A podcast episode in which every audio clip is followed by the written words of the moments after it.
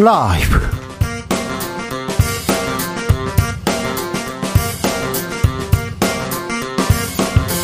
2023년 7월 18일 화요일입니다. 안녕하십니까. 주진우입니다. 윤석열 대통령 이권 카르텔 보조금 폐지해서 수해 복구에 투입하자. 이렇게 얘기했습니다. 역대급 수해. 그런데 여기서 이권 카르텔이 왜 나왔을까요? 보조금 폐지하면 수해 복구에 쓸 수는 있을까요? 시민단체 카르텔 답하자 외치고 있는 국민의힘 하태경 의원에게 물어보겠습니다. 기록적 폭우에 인명 피해 컸습니다.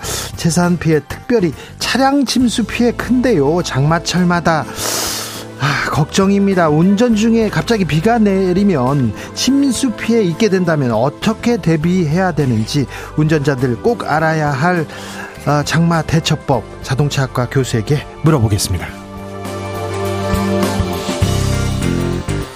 국무조정실이 이번 오송 지하차도 참사에 대한 감찰 조사에 착수했습니다. 정부 지자체 재난 컨트롤 타워가 제대로 작동했는지 서로에게 책임 소재를 미루고 있는데요. 이 공방도 이어지는데 누가 잘못했는지 7월 임시국회 앞에 놓인 현안은 무엇인지 최영두, 신현영 두 의원에게 이야기 해봅니다. 나비처럼 날아 벌처럼 쏜다. 여기는 주진우 라이브입니다. 오늘도 자중차에 겸손하고 진정성 있게 여러분과 함께 하겠습니다. 아, 주말까지 비 소식 있습니다. 또 폭염도 온다고 하는데 비 오고 폭염 오고 아, 각별히 조심하셔야 됩니다. 지금이 가장 위험하다고 합니다. 산에 물기가 그 비를 많이 먹어서요. 물기가 머금고 있어서 산사태 위험은 지금이 더 커진다고 합니다. 계곡 같은 곳은 매우 조심해야 됩니다. 가면 안 됩니다. 이번에는 지금은 말입니다. 자, 아, 계곡에서 바다에서 휴가 갔을 때 갑자기 위험에 빠진 기억 있습니까? 그런 기억 있으면 좀 나눠 주십시오. 안전은 아, 항상 먼저 챙겨야 됩니다. 무엇보다도 가장 중요합니다. 그래서 안전에 대해서 좀 얘기해 보겠습니다. 문자 샵 9730 짧은 문자 50원 긴 문자는 100원이고요. 콩으로 보내시면 무료입니다. 그럼 주진우 라이브 시작하겠습니다.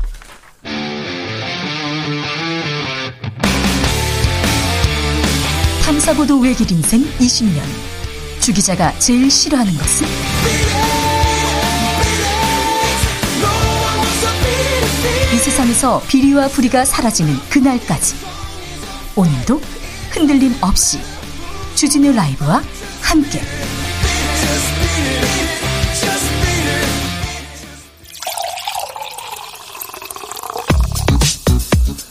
진짜 중요한 뉴스만 쭉 뽑아냈습니다. 주스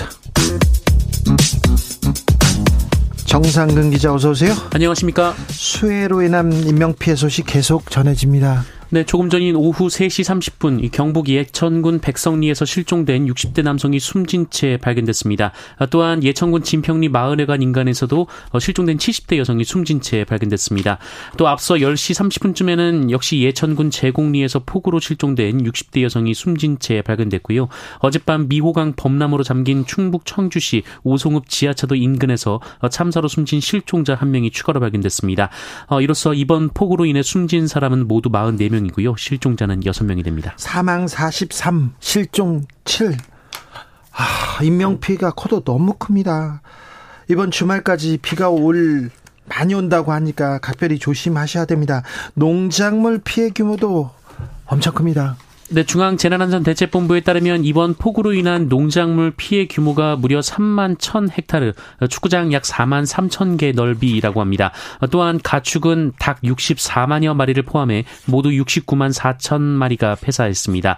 어, 이에 따라 장마 이후 물가 상승 우려가 높아지고 있는데요. 어, 이미 적상추와 청상추의 경우 한 달 전과 비교해서 78.5%, 68.5% 상승했고요. 어, 시금치도 같은 기간 69%가 올랐습니다. 정부 특별히 수해 복구에 아, 심혈을 기울여 주셔야 합니다. 수해 복구에 나서야 되는데 윤석열 대통령 이권 카르텔 보조금으로 수해 복구 나서겠다 이런 입장을 냈어요. 네, 윤석열 대통령은 오늘 국무회의를 주재한 자리에서 국민 혈세는 재난으로 인한 국민의 눈물을 닦아드리는 데 적극적으로 사용돼야 한다며 이권 카르텔, 부패 카르텔에 대한 보조금을 전부 폐지하고 그 재원으로 수해 복구와 피해 보전에 투입해야 한다라고 말했습니다. 수해 복구에 나서야 되는데 이권 카르텔을 때려잡자 이 얘기를 했는데 이 얘기를 TV에서 생중계로 얘기하시더라고요. 네, 오늘 국무회의 모두 발언이 TV로 생중계됐습니다. 어, 윤석열 대통령은 이와 함께 이 정부는 가용 자원을 총동원해 구조와 복구 작업 어, 그리고 피해자 지원을 속도감 있게 추진해야 한다며 빠른 시일 내에 피해 지역을 특별 재난 지역으로 선포할 것이라고 밝혔습니다. 정부 대통령이 지금 이렇게 천재지변 무, 무슨 일이 있었을 때 이렇게 책임지고 수습하는 모습을 보여줘야 됩니다. 그런데 하, 조금 다른 얘기합니다. 네, 어제 경북 예천 산사태 현장을 방문한 윤석열 대통령은 피해 주민을 만나 어 저도 어이가 없다라면서 이 산사태 소식을 듣고 그냥 주택 뒤에 산이 무너져 민가를 덮친 모양이라고만 생각했다라고 말한 바 있습니다. 어, 윤석열 대통령은 오늘도 국무회의에서 이 경북 예천 산사태는 그동안 우리가 경험해 보지 못한 종류라며 전례 없는 이상 기후에 지금까지 해온 방식으로는 대응할 수 없다며 변화를 강조했습니다. 자, 역대급 폭우 그 이후에 정부의 대응에 대해서는 잠시 후에 저희가 아, 토론해 보겠습니다. 음. 전국에 폭우가 와서 인명피해가 발생하고 있는데 골프를 친 사람이 있습니다. 아, 홍준표 대구시장 물러서지 않겠다고 계속 얘기를 하는데 국민의힘은 감찰에 착수했습니다. 네, 국민의힘은 지난 주말 골프장을 방문해 논란이 된 이 자당 소속의 홍준표 대구시장에 대한 진상조사를 진행한다라고 밝혔습니다. 강민국 국민의힘 대변인은 오늘 국민의힘 최고위원회 이후 기자들과 만나서 당에서 이 논란을 엄중히 보고 있다라며 사실관계와 진상 파악이 선행돼야 하지만 후속 조치 이야기도 있을 것이라고 말했습니다. 홍준표 시장은요? 네, 홍준표 시장은 여전히 대구에 수해 피해가 없었으며 이 주말 동안 보낸 개인 시간을 문제 삼아서는 안 된다라는 입장입니다. 홍준표 시장은 SNS 에 대구시 재난 대비 매뉴얼에 어긋난 행동을 한 일이 없다라면서 아직도 국민 정서법에 기대 정치하는 건 좀 그렇다라고 말했습니다. 그런데요, 공무원들이 홍준표 시장 이거 비상대기 지시했다. 우리한테는 비상 대기하라고 해놓고 자기 혼자서 힐링을 즐기고 여가를 즐겼다 이런 얘기합니다. 네, 전국 공무원 노조 대구 지역 본부는 오늘 성명을 통해서 이 상황과 직분을 망각하고 골프를 즐긴 홍 골프를 즐긴 홍준표 시장을 규탄한다라면서 어, 이 논란은 대구시 재난안전대책본부장인 시장이 긴급 상황 대처에 부적절한 활동을 했다는 것이 핵심이라고 지적했습니다. 또한 공직자들의 주말이 자유라면 직원들에게는 왜 비상근무를 지시했느냐라면서 어, 재난 발생 상 발, 재난 상황 발생 유무가 중요한 것이 아니라 대응 체계 구축이 핵심이라고 비판했습니다. 자, 주말에는 쉬어야죠. 공무원도 쉬어야 됩니다. 그런데 이번에는 비상 상황이었잖아요. 대구시 소속 공무원 1014명이 비상 근무를 했습니다. 시장은 힐링 골프 치고요. 아, 그러면서 공무원도 개인 활동이 있다 이렇게 얘기합니다. 그리고는 아니요 우리한테는 왜 비상 근무 지시했느냐 했더니 비상 근무 지시한 일이 없다 하면서 홍준표 시장 호우경보 때 단체장의 역할은 없다 이렇게 얘기를 하는데 하, 왜 그 자리에 앉아 있는지 공직이 뭔지에 대해서 국민들은 이런 얘기 들으면 허탈합니다. 홍준표 시장님 허탈합니다. 계속해서 골프 즐기시는 거 좋습니다. 그런데 다행히 우리 동네에는 괜찮았다. 이게 공직자로서 당 대표 하시고 지도자라는 사람이 하실 말씀인지 참 민주당에서는 불체포 특권 포기 결의했습니다. 네, 민주당은 오늘 국회에서 의원총회를 열고 당 소속 국회의원의 불체포 특권 포기를 결의했습니다. 다만 정당한 영장 청구라는 단서를 달았는데요. 앞서 민주당은 지난 13일 의원총회에서도 이 문제를 안건으로 올리고 추인을 시도했으나 반대하는 의견이 나와서 관철하지 못한 바 있습니다. 네, 네. 민주당에서 불체포 특권 포기 결의했습니다. 그런데 감동도 없고 의미도 없다. 이런 얘기 계속 나옵니다. 혁신 안 하면 민주당 망한다면서요. 망한다면서 혁신 1호 안을 가지고 이제서야 이렇게 내놓고 단서 조항을 달고 이게 무슨 하, 참. 반성. 하, 참. 반성해야 될 것 같아요 민주당도. 혁신위원장께서 어뭐 이재명 대표하고 이 이낙연 전 대표 어깨 동무하고 나오시라 이런 얘기도 했는데 그게 그렇게 중요한지요? 그리고 명락해동 이제 수해 복구 어, 자중 차원에서 집중하는 차원에서 명락해동 연기됐는데 민주당은 언제까지 만난다 안 만난다 만난다 안 만난다 이런 얘기로 지금 뉴스를 이렇게 귀한 뉴스를 잡아 먹으실 건지 참 딱합니다. 뭐 하고 계시는지 네. 음. 법무부가 엘리엇에 대한 국제재판소 판정에 대해서 취소 소송을 또 제기했네요. 네, 미국계 헤지펀드 엘리엇은 지난 2015년 삼성그룹 오너 일가의 경영권 승계를 위한 이 삼성물산과 제일모직 간 합병 과정에서 이 청와대와 보건복지부가 삼성물산 주주였던 국민연금에 찬성 투표를 하도록 압력을 행사했고 어, 이에 엘리엇이 손해를 봤다며 지난 2018년 국제상설중재재판소에 국제투자분쟁 소송을 제기한 바 있습니다. 이 소송에서 우리가 졌어요. 우리 정부가. 네, 국제재판소는 우리 정부의 약 690억 원과 지연이자 아, 그리고 법률 비용 372억 원을 엘리엇에 지급하라라고 판정한 바 있습니다. 아니 그런데 이거 소송해봤자 실익이 없다는 것은 한동훈 법무장관이 잘합니다. 왜 그러냐면 이 수사를 한동훈 검사가 했거든요. 네, 어, 그런데 오늘 한동훈 법무부 장관은 국제재판소가 있는 연, 영국 법원에 국제재판소 판결에 대한 취소 소송을 제기한다라고 밝혔습니다. 어, 제기했다고 밝혔습니다. 네. 한동훈 법무부 장관은 국민연금 의결권 행사는 정부의 조치가 아니며 그 책임이 한국 정부에 귀속되지 않는다라고 주장했습니다. 이거는 그 그때 박근혜 정부의 국정농단 그러니까 박근혜 정부에서 아, 이재용의 불법 상속을 위해서 삼성 편을 들어줬다. 그래서 어, 국민연금에 큰 손해를 끼쳤다. 이거는 삼성과 박근혜 정부 쪽에 구상권을 청구하는 게 맞는데 한동훈 장관이 법률가로서 이 부분은 잘 알고 있을 텐데 그런데 다른 판단을 했습니다. 이 부분에 대해서 저희, 저희가 좀 어, 살펴보는 시간을 갖도록 하겠습니다. 권영준, 서경환 대법관 후보자들이 임명될 것 같습니다. 임명 동의안 국회 본회의를 통과했습니다. 네, 권영준, 서경환 대법관 후보자들에 대한 임명 동의안이 국회 본회의를 통과했습니다. 아, 지난달 9일 김명수 대법원장이 두 후보자를 임명 제청한 지 39일 만입니다. 어, 무기명 투표 결과 권 후보자 동의안은 재석 의원 265명 중 찬성 215명, 서 후보자에 대한 동의안은 재석 의원 265명 중 찬성 243명으로 가결됐습니다.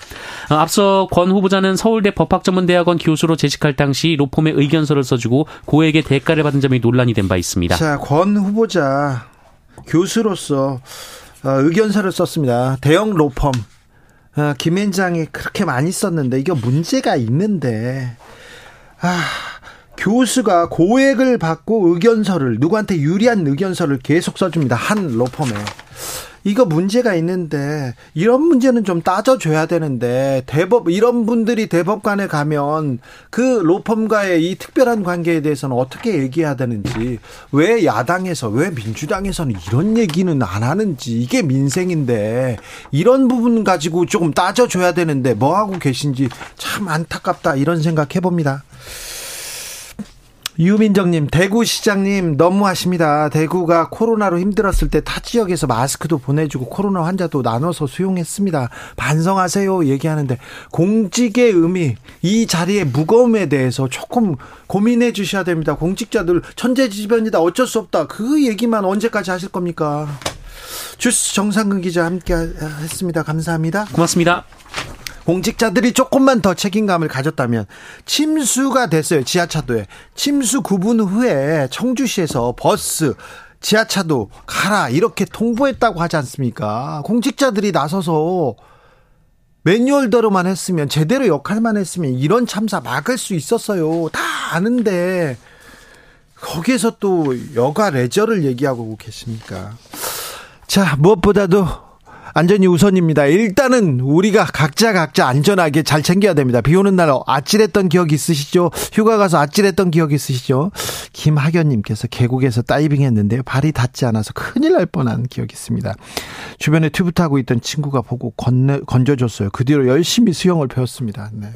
수영을 잘하는 사람들도요 바다에 가서 또 계곡에 가서 수영이 또 안 먹힐 때가 있어요. 안 될 때가 있으니까 그것도 조심하셔야 됩니다. 나 잘해! 이렇게 생각하는 거 큰 오산입니다. 이점남님 작년에요 제주도로 여행 갔다가 서귀포 해석장에서 파도에 휩쓸렸습니다. 다행히 같이 여행 갔던 지인이 발견해서 소리쳐서 주변에 있던 사람들이 당기고 밀고 빠져났어요. 그 이런 일이 있다니까요. 많아요 2123님께서 몇 년 전에요. 여름 휴가에 지방 펜션에서 며칠 묵었는데요. 비가 많이 왔어요. 그날 펜션 주차장 벽돌 담벼락이 그대로 넘어가 가지고 많은 차량들 파손됐습니다. 아이고 담벼락 옆에 사람 없어서 천만 다행이었어요. 장마 기간에는요 오래된 벽돌 담벼락 옆에 절대 가지 마세요. 조심하셔야 됩니다.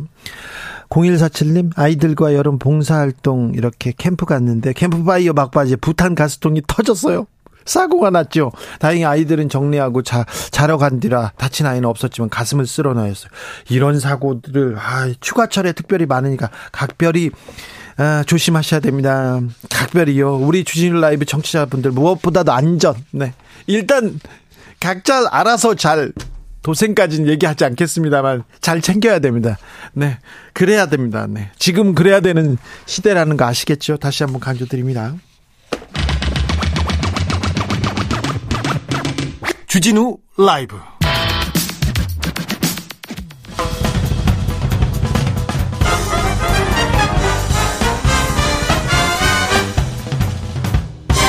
훅 인터뷰 모두를 위한 모두를 향한 모두의 궁금증 흑 인터뷰 연일 이어지는 집중호우로 재산 피해도 심각합니다. 차량 침수 피해 커지는데요.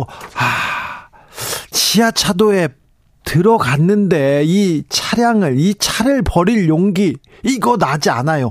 어떨 때 어떨 때 도망가야 된다. 어떨 때 차를 포기해야 된다. 이런 것 좀 다방면으로 자세히 물어보겠습니다. 김필수 대림대 자동차학과 교수 연결돼 있습니다. 안녕하세요.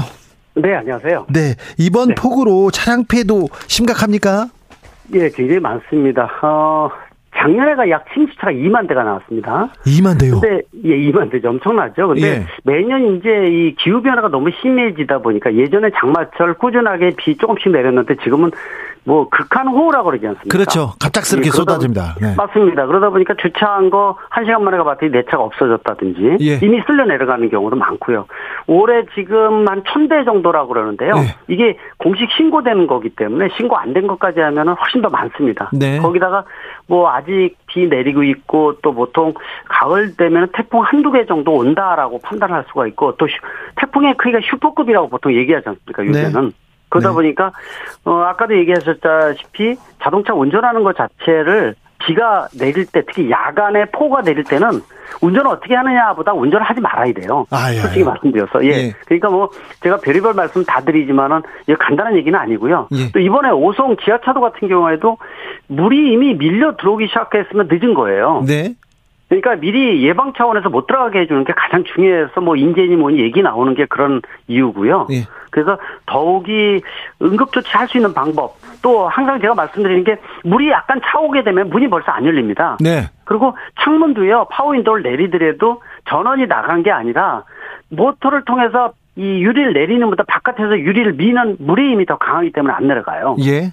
그래서 물이 있는 데에 들어갈 때는 창문을 미리 내리고 진입하는 게 가장 중요하고요. 네. 또 혹시 물이 닫, 문이, 창문이 닫혀 있다 그러면 항상 제가 말씀드린 유리 깨는 비상망치가 꼭 있어야 되는데 우리나라는 열대 중에 열 대가 없어요. 아, 예.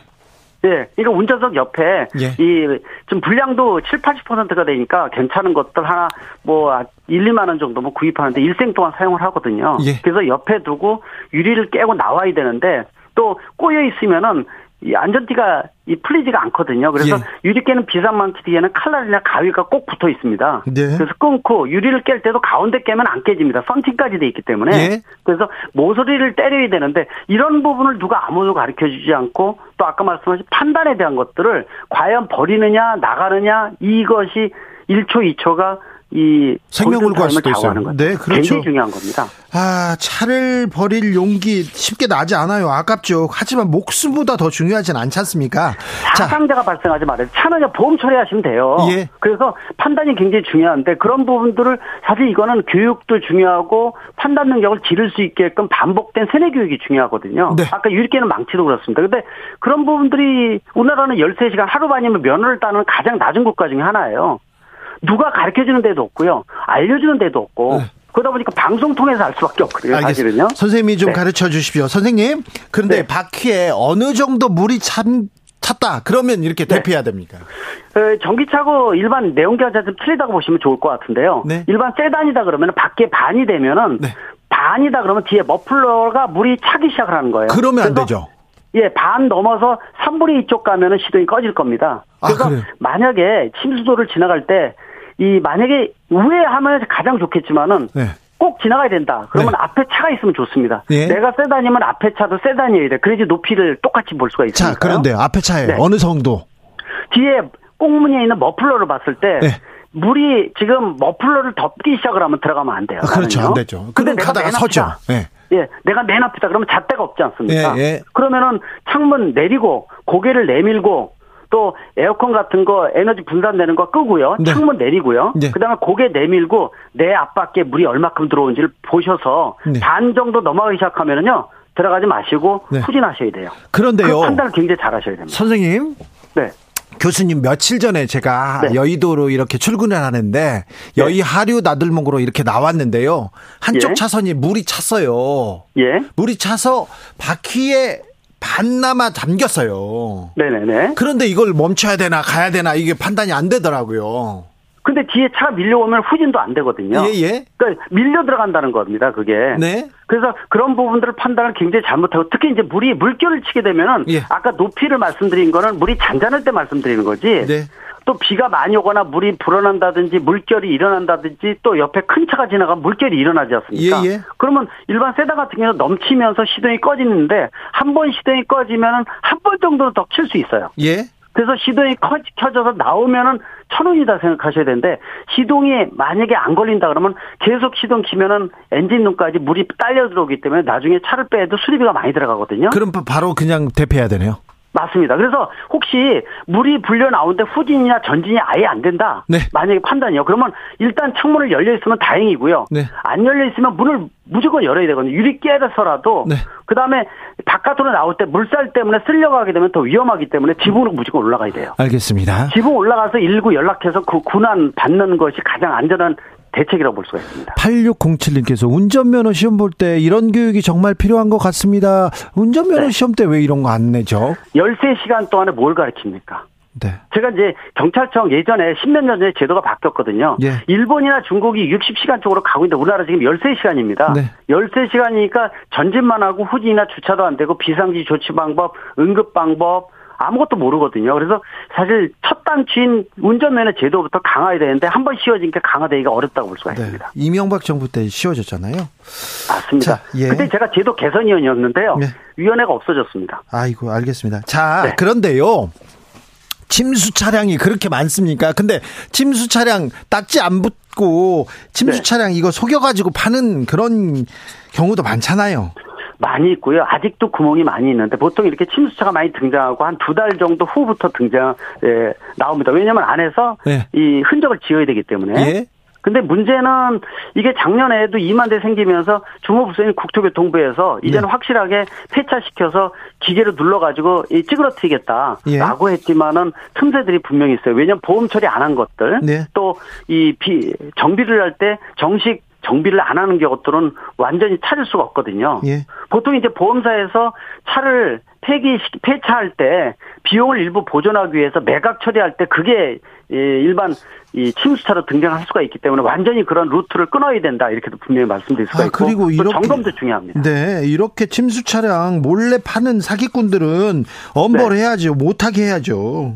처벌 정도 강화돼야 돼요. 근데 이 사람들이 실질적으로 처벌되는 사람도 적지만은 또 이름을 바꾼다든지 해서 재등장을 해서 들어오기 때문에요. 네. 그런 악순환을 완전히 끊어야 되는데 그래서 중고차 분야도 10월부터 완성차가 들어오거든요. 네. 일부 들어오는데 아마 인증 중고차를 통해서 허위 미끼 매물이라든지 침수차라든지 여러 가지 문제점을 좀 개선할 수 있는 동기부여가 된다는 측면에서 또 정부가 지금 노력을 해서 산하 경관 노력을 통해서 가장 피해가 큰 게 중고차 분야 아닙니까? 예, 예. 예, 이 부분들 근본적으로 없애야 된다고 말씀드릴 수가 있습니다. 아, 여기도 국토부의 역할이 좀 크군요. 국토부가 이제 규제 기관 중에서 소비자가 직결되는 부분에 이 관할 부서기 때문에 더더욱 역할이 중요하다고 말씀드릴 수가 있죠. 교수님, 저기 네. 아무튼 침수 차량, 침수 네. 차량이 침수됐다. 그럼 어떻게 어떻게 해야 됩니까? 어떻게 보상받을 수 있습니까? 어, 제일 중요한 것은 천재지변이어야 돼요. 네. 내가 만약에 실수했다. 창문을 열어놔서 물이 들어왔다. 썬루프를 열어서 물이 들어왔다. 또 주차 금지 구역인데 들어가서 주차에다가 물이 침수됐다 그러면 보상 전혀 못 받습니다. 예. 일단 이 천재지변해야지만 받을 수 있다는 거. 또 정부가 예를 들어서 재난 지역이나 이런 걸 선포하게 되면 재산에 대한 부분들 검토를 할 때 중앙 정부나 지자체에서 비용에 대한 것들 일부 더 보상을 할 수가 있기 때문에요. 그래서 보험 처리 말고도 일부 더 포함될 수 있는 부분이 있어서 혹시 내가 보험을 들었는데 종합보험의 기준이 어디인지를 한번 미리 또 확인하는 것도 중요하다 볼 수가 있어요. 왜냐하면 매년마다 보험을 바꿔서 저렴한 보험을 들다 보니까 본인이 내가 종합보험 어디 들었는지 모르는 경우도 굉장히 많습니다. 네, 저도 잘 몰라요. 예, 그래서 그 기준을 좀 냉, 어, 판단을 잘 받고요. 지금 음. 말씀드린 대로 특히 내 의자는 무관하게 천재지변이나 어, 문제로 인해서 차에 대한 손실을 받았을 경우에 네. 이 보상의 기준을 전혀 모르고 있는 경우가 많아서 네. 한번 요번에 재보 보험을 가입하실 때 그 기준을 한번 확인해 하시는 것도 중요하다 볼 수가 있으니까 그걸 모르는 것이 문제라고 보고 있습니다. 알겠습니다. 6621님께서 네. 요즘은요 비상망치 대신에 차량용 충전기 겸용 망치도 나옵니다. 꼭 사서 사용하세요 얘기합니다. 어느 것도 괜찮습니다. 네. 신진선님께서는 퇴근길 운전하다 말고요 한쪽에 주차하고 필기하면서 방송 듣고 있습니다. 다들 비 온다고 피하라고만 하지 실제 필요한 방법은 안 가르쳐 주셨잖아요. 필수 정보 감사합니다. 김필수 교수님 이렇게 감사함 전했습니다. 네, 고맙습니다. 김필수 대림대 교수였습니다. 감사합니다. 네, 고맙습니다. 아, 17시 10분을 기해서 충청권과 남부지방, 제주도 산지에 호우경보 발효 중입니다. 전라 동부와 경상권에는 시간당 30mm의 아, 매우 강한 비 내리고 있습니다. 오늘 밤부터 어, 밤까지는요, 충북 남부, 전라 동부, 제주도, 내일 새벽까지는 경상권에 돌풍과 함께 천둥 번개를 동반한 시간당 30에서 60mm 매우 강한 비 올 것 같습니다. 주시, 주의하셔야 됩니다. 각별히 주시, 조심하시고요. KBS, KBS 라디오 이렇게 듣고 이렇게 판단하시면 됩니다. 교통정보센터 다녀오겠습니다. 김민혜 씨.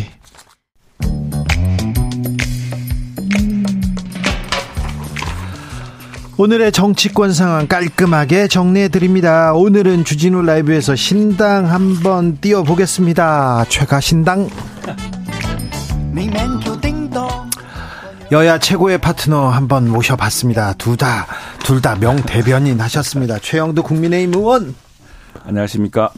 신현영 더불어민주당 의원 오셨습니다. 반갑습니다. 신현영입니다. 네, 오랜만에 뵈요. 예, 오랜만이네요. 네. 정말. 신현영 의원은 바빠요. 바빠. 오늘 국회에서도 바쁘던데요. 아, 오늘 본회의가 있었고요. 관련된 법안들이 여러 개 통과돼서 정말 의미 있는 날이었는데 네.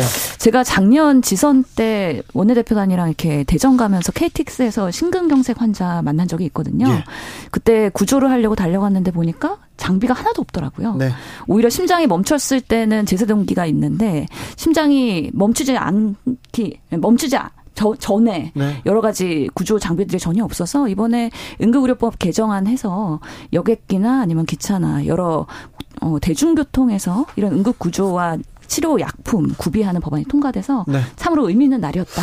보람됐습니다. 그러니까요. 그 응급 환자한테는 그 몇 분이 그 몇 초가 매우 중요하잖아요. 그렇죠. 그래서 좀 이런 부분에 대해서 저희가 우리나라도 조금 더 대응을 해야 되는데 아, 의미 있는 법안이 이렇게 통과됐습니다.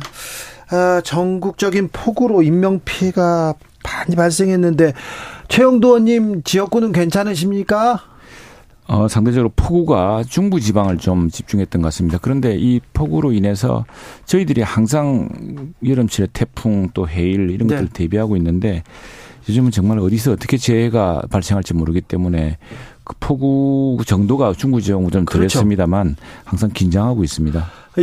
이제는요 비가 비가 한번 내렸다 하면 퍼붓습니다. 그렇습니다. 퍼붓습니다. 그래서 아, 굉장히 작년에도 피해가 컸잖아요. 네, 네. 재작년에도 그랬고 조금 나아졌어야 되는데 이번엔 인명 피해가 너무 커요. 그렇습니다. 정말 좀 있을 수 없는 일들이 생겼고 지금 기상이변이라는 것이 이제 더 이상 과거의 경험치라든가 데이터라든가 그래서 관성으로 생각하면 큰일 날 것 같습니다. 이제는 진짜 과하다 싶을 정도로 미리 예방 조치를 예. 취하고 예. 해야 될 것 같고요. 왜냐하면 기후 온난화가 기후 변화가 심화되면서 시간당 180mm 극한호가 지금 가능했습니다. 네, 극한호. 시간당 180mm라는 것은 기존 우리 방제 시스템이라든가 수해 방지 시스템의 어떤 그 매뉴얼을 뛰어넘는 부분일 수 있습니다. 근데 이 부분들에 대해서 이게 뭐 비가 억수로 오는데 어떻게 하겠냐 할 게 아니라 네. 이게 이제 이 뉴노멀 시대가 된 거죠. 예, 이런 시대이기 때문에 그렇죠. 철저한 대비와 예방 뭐 지금 시작되었으니까 이제는 네. 예. 예, 그렇기 때문에 그 재난은 정말 다양한 얼굴로 우리를 찾아오고 있는 상황입니다. 뭐 사회적 재난뿐만 아니라 자연 재해도 이렇게 다양하게 예측 불가능하게 어 심각한 그런 기후 위기의 상태에 우리가 놓여 있다는 걸 다시 한번 느끼게 되는 건데요. 이럴 때일수록 어 과도하고 어떻게 보면 선제적인 조치가 필요한데 그러면서 우리나라의 그런 재난 대응 시스템이 아직 공고한가 이럴 네. 때는 좀 안타까운 부분들이 있기 때문에 네. 국회와 정부가 더 노력을 해야 된다는 생각이 들고요. 앞으로는 폭우, 폭염 전 세계적인 문제이기 때문에 이런 부분에 있어서 대한민국이 어떻게 대응할 건가 고민을 같이 해봐야 됩니다. 국민들은요 조금 불만이에요. 정부 당국이 재난 대응 제대로 그 계획을 세웠나, 제대로 대비했고 작동했나 이렇게 묻고 있습니다. 그리고 여러 여러 명 특별히 뭐 맞습니다. 몇 어떤 대구시장님 아니 지금 뭐 개인 공무원 개인 활동이다 뭐 이런 얘기 하시고 있으니까 조금 더 안타깝지요. 그렇습니다. 이 지금 총비상 체제고요. 정말로 어 대통령도 말씀하셨지만 과하다 싶을 정도로 과감하게 이 접근해야 되고 과감하게 선제 조치를 해야 되는 시기 같습니다. 그리고 특히 이번에 물난리가 발생한 이 오송 같은 오송 지하차도 같은 경우는 네. 사실은 그 충분히 예방이 가능했다고 지적되고 있거든요. 그죠? 하천 범람의 위험성도 지적되고 있고 또 오송이 어느 쪽입니까? 오송 세종에서 지금 정부가 새롭게 행정복합 중심 도시로서 그동안 지어왔던 도시고 여기서 신도시입니다. 이런 데서 바로 지금 사실 중부 정부의 핵심이 그쪽에 내려가 있는데 이쪽에서 사고 생겼다는 것은 심각한 문제이고 하천 범람의 위험성이 수년째 지적되었다고 합니다. 2020년부터 지방 하천 정비 문제가 되는데 이 지방 하천 정비 사업이 이번에 알아보니까 국고보조금 사업에서 제외됐다고 합니다. 그러니까, 그러니까 지자체가 또 예산 부족으로 이걸 방기하고 해서 그러다 보니 지방 하천 정비율이 국가 하천보다 훨씬 낮다고 하거든요. 그래서 이 시스템도 이번에 좀 바로잡아야 되겠고 왜냐하면은 그 오송 지하차도 범람도 인근의 지방 하천의 물이 범람하면서 지하차도를 메워버리는 바람이 생긴 거 아니겠습니까? 그리고 수자원 관리, 이 수 관리 이것도 지난 2018년에 물 관리를 이제 환경부로 일어나면서 그동안 물 관리는 국토부에서 해왔는데 이런 부처 이관 과정에서의 또그 이 공백이 좀 생긴 것 같습니다. 아직은 뭐 정부가 이 문제에 대해서는 이번에 철저하게 무엇이 문제인지를 잡아야 계속 유노멀에 정말 대비할 수 있을 것 같습니다. 이번 정부가요, 아, 대비도 잘못했고 대응도 잘못했다. 이런 지적 어떻게 받아들이십니까? 정부는 항상 대비를 철저히 해야 되고 어떤 책임도 다 감당해야 되죠. 지금 그 비판도 달게 받아야 하겠습니까? 예. 그래서 윤석열 대통령도 과도할 만큼 선제적으로 대비하고 모든 가용 자원을 총동원하라고 말씀하셨지만 예. 실제로 예. 현장에서 작동을 안 했다는 게 문제인 거거든요. 4시간 반 침수 전에도 관할 지금 통제서에서는 계속 전화해서 지자체에 요청을 했던 겁니다. 그런데 이런 부분에서 제대로 통제가 안 되면서 차량 사고가 있었고 주민들도 긴급 대비를 하지 못했기 때문에 이렇게 사망자가 발생하는 안타까운 일들이 있었다.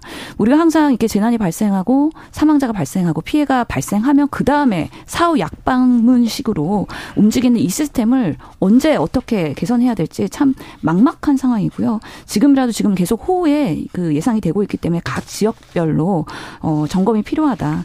그러면서 지금 더불어민주당도 이 수해 복구를 위한 피해 지원을 위한 여야정 TF를 제안한 상태거든요.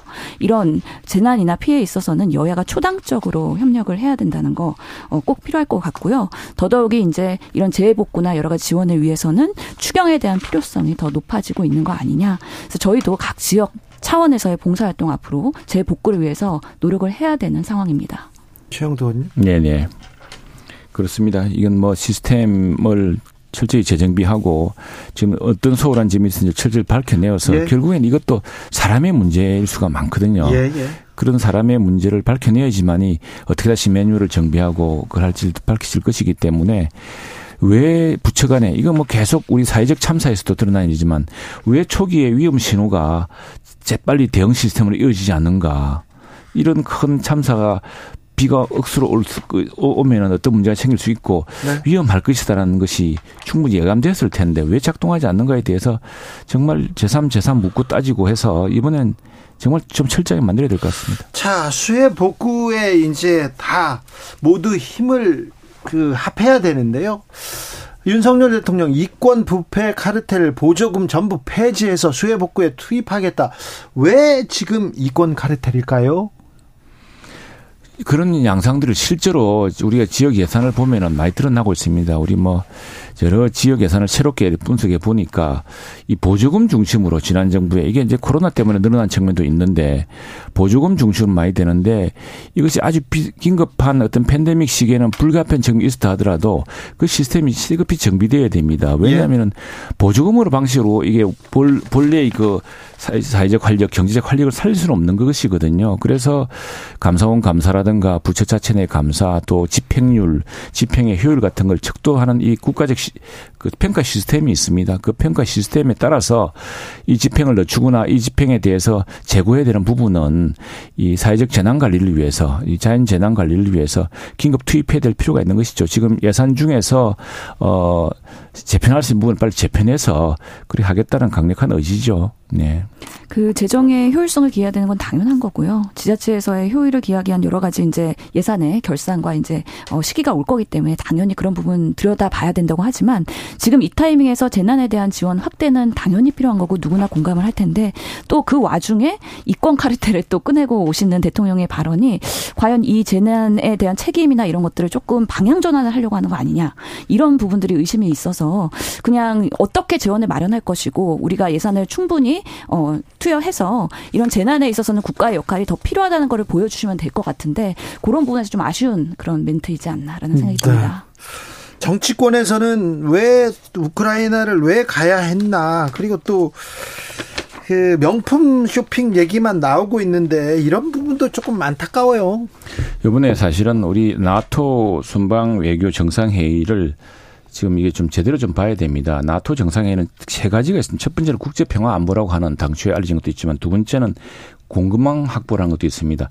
그 나토에 있는 정상들은 사실은 우리가 평소에 만나기 어려운 정상들이거든요. 지금 우리가 중국에 지중되어 있는 공급망 특히 어저 희귀 자원이라든가 이런 부분을 다양화해야 되고 할 필요가 있지 않습니까? 그것도 그 정상들을 직접 만날 수 있는 기회이기 때문에 또 하나 임박한 부산 엑스포에서 정상들을 만나서 직접 호소하는 것도 의미가 있습니다. 또 국제 평화 안보만 하더라도 지금 뭐 사이버 안보라든가 우주라든가 이런 것들이 새롭게 영역이 확장되고 있기 때문에 필요했고요. 그런데 뭐 리투아니아에서 리투아 언론에서 아마 리투아 언론에서 낼 때는 내 전문은 안 읽어봤습니다만 아니 한국 대통령 부인이 우리 리투아니아의 어떤 디자인이라든가 상품에 관심을 보였다 뭐 이런 취지로 그 났을 것 같은데 그게 마치 명품 쇼핑한 것처럼 또 과도하게 보도된 것도 참 안타깝습니다. 근데 우크라이나 부분은 우리가 생각해야 될 게 있습니다. 사실은 국가적인 전략적인 부분도 있는데 우리가 우크라이나에 가서 뭐 전쟁 물자를 지원하겠다고 한 것은 아니고 우크라이나가 우리가 과거에 6.25 때 겪었던 참화를 생각한다면은 그 당시에 우방의 도움에 보답하는 어떤 그런 행보 측면도 있는데 더 경제적 이익을 경제적 저 국익과도 관계되어 있습니다. 좀 있으면은 우크라이나의 이제 복구에 큰 국제적 자금이 자원이 들어갑니다. 그 시기에 우리도 어떤 식으로 참여하게 될 텐데 과거에 이제 우리 이라크 이라크 참전 이라크에 저 군대를 분해 파병했던 것에 보면은 당시 이라크 복구를 또 생각했던 노무현 대통령의 그 큰 계획이 또 있었던 것이거든요. 네. 그런 측면에서 좀 봐야 될 것 같습니다.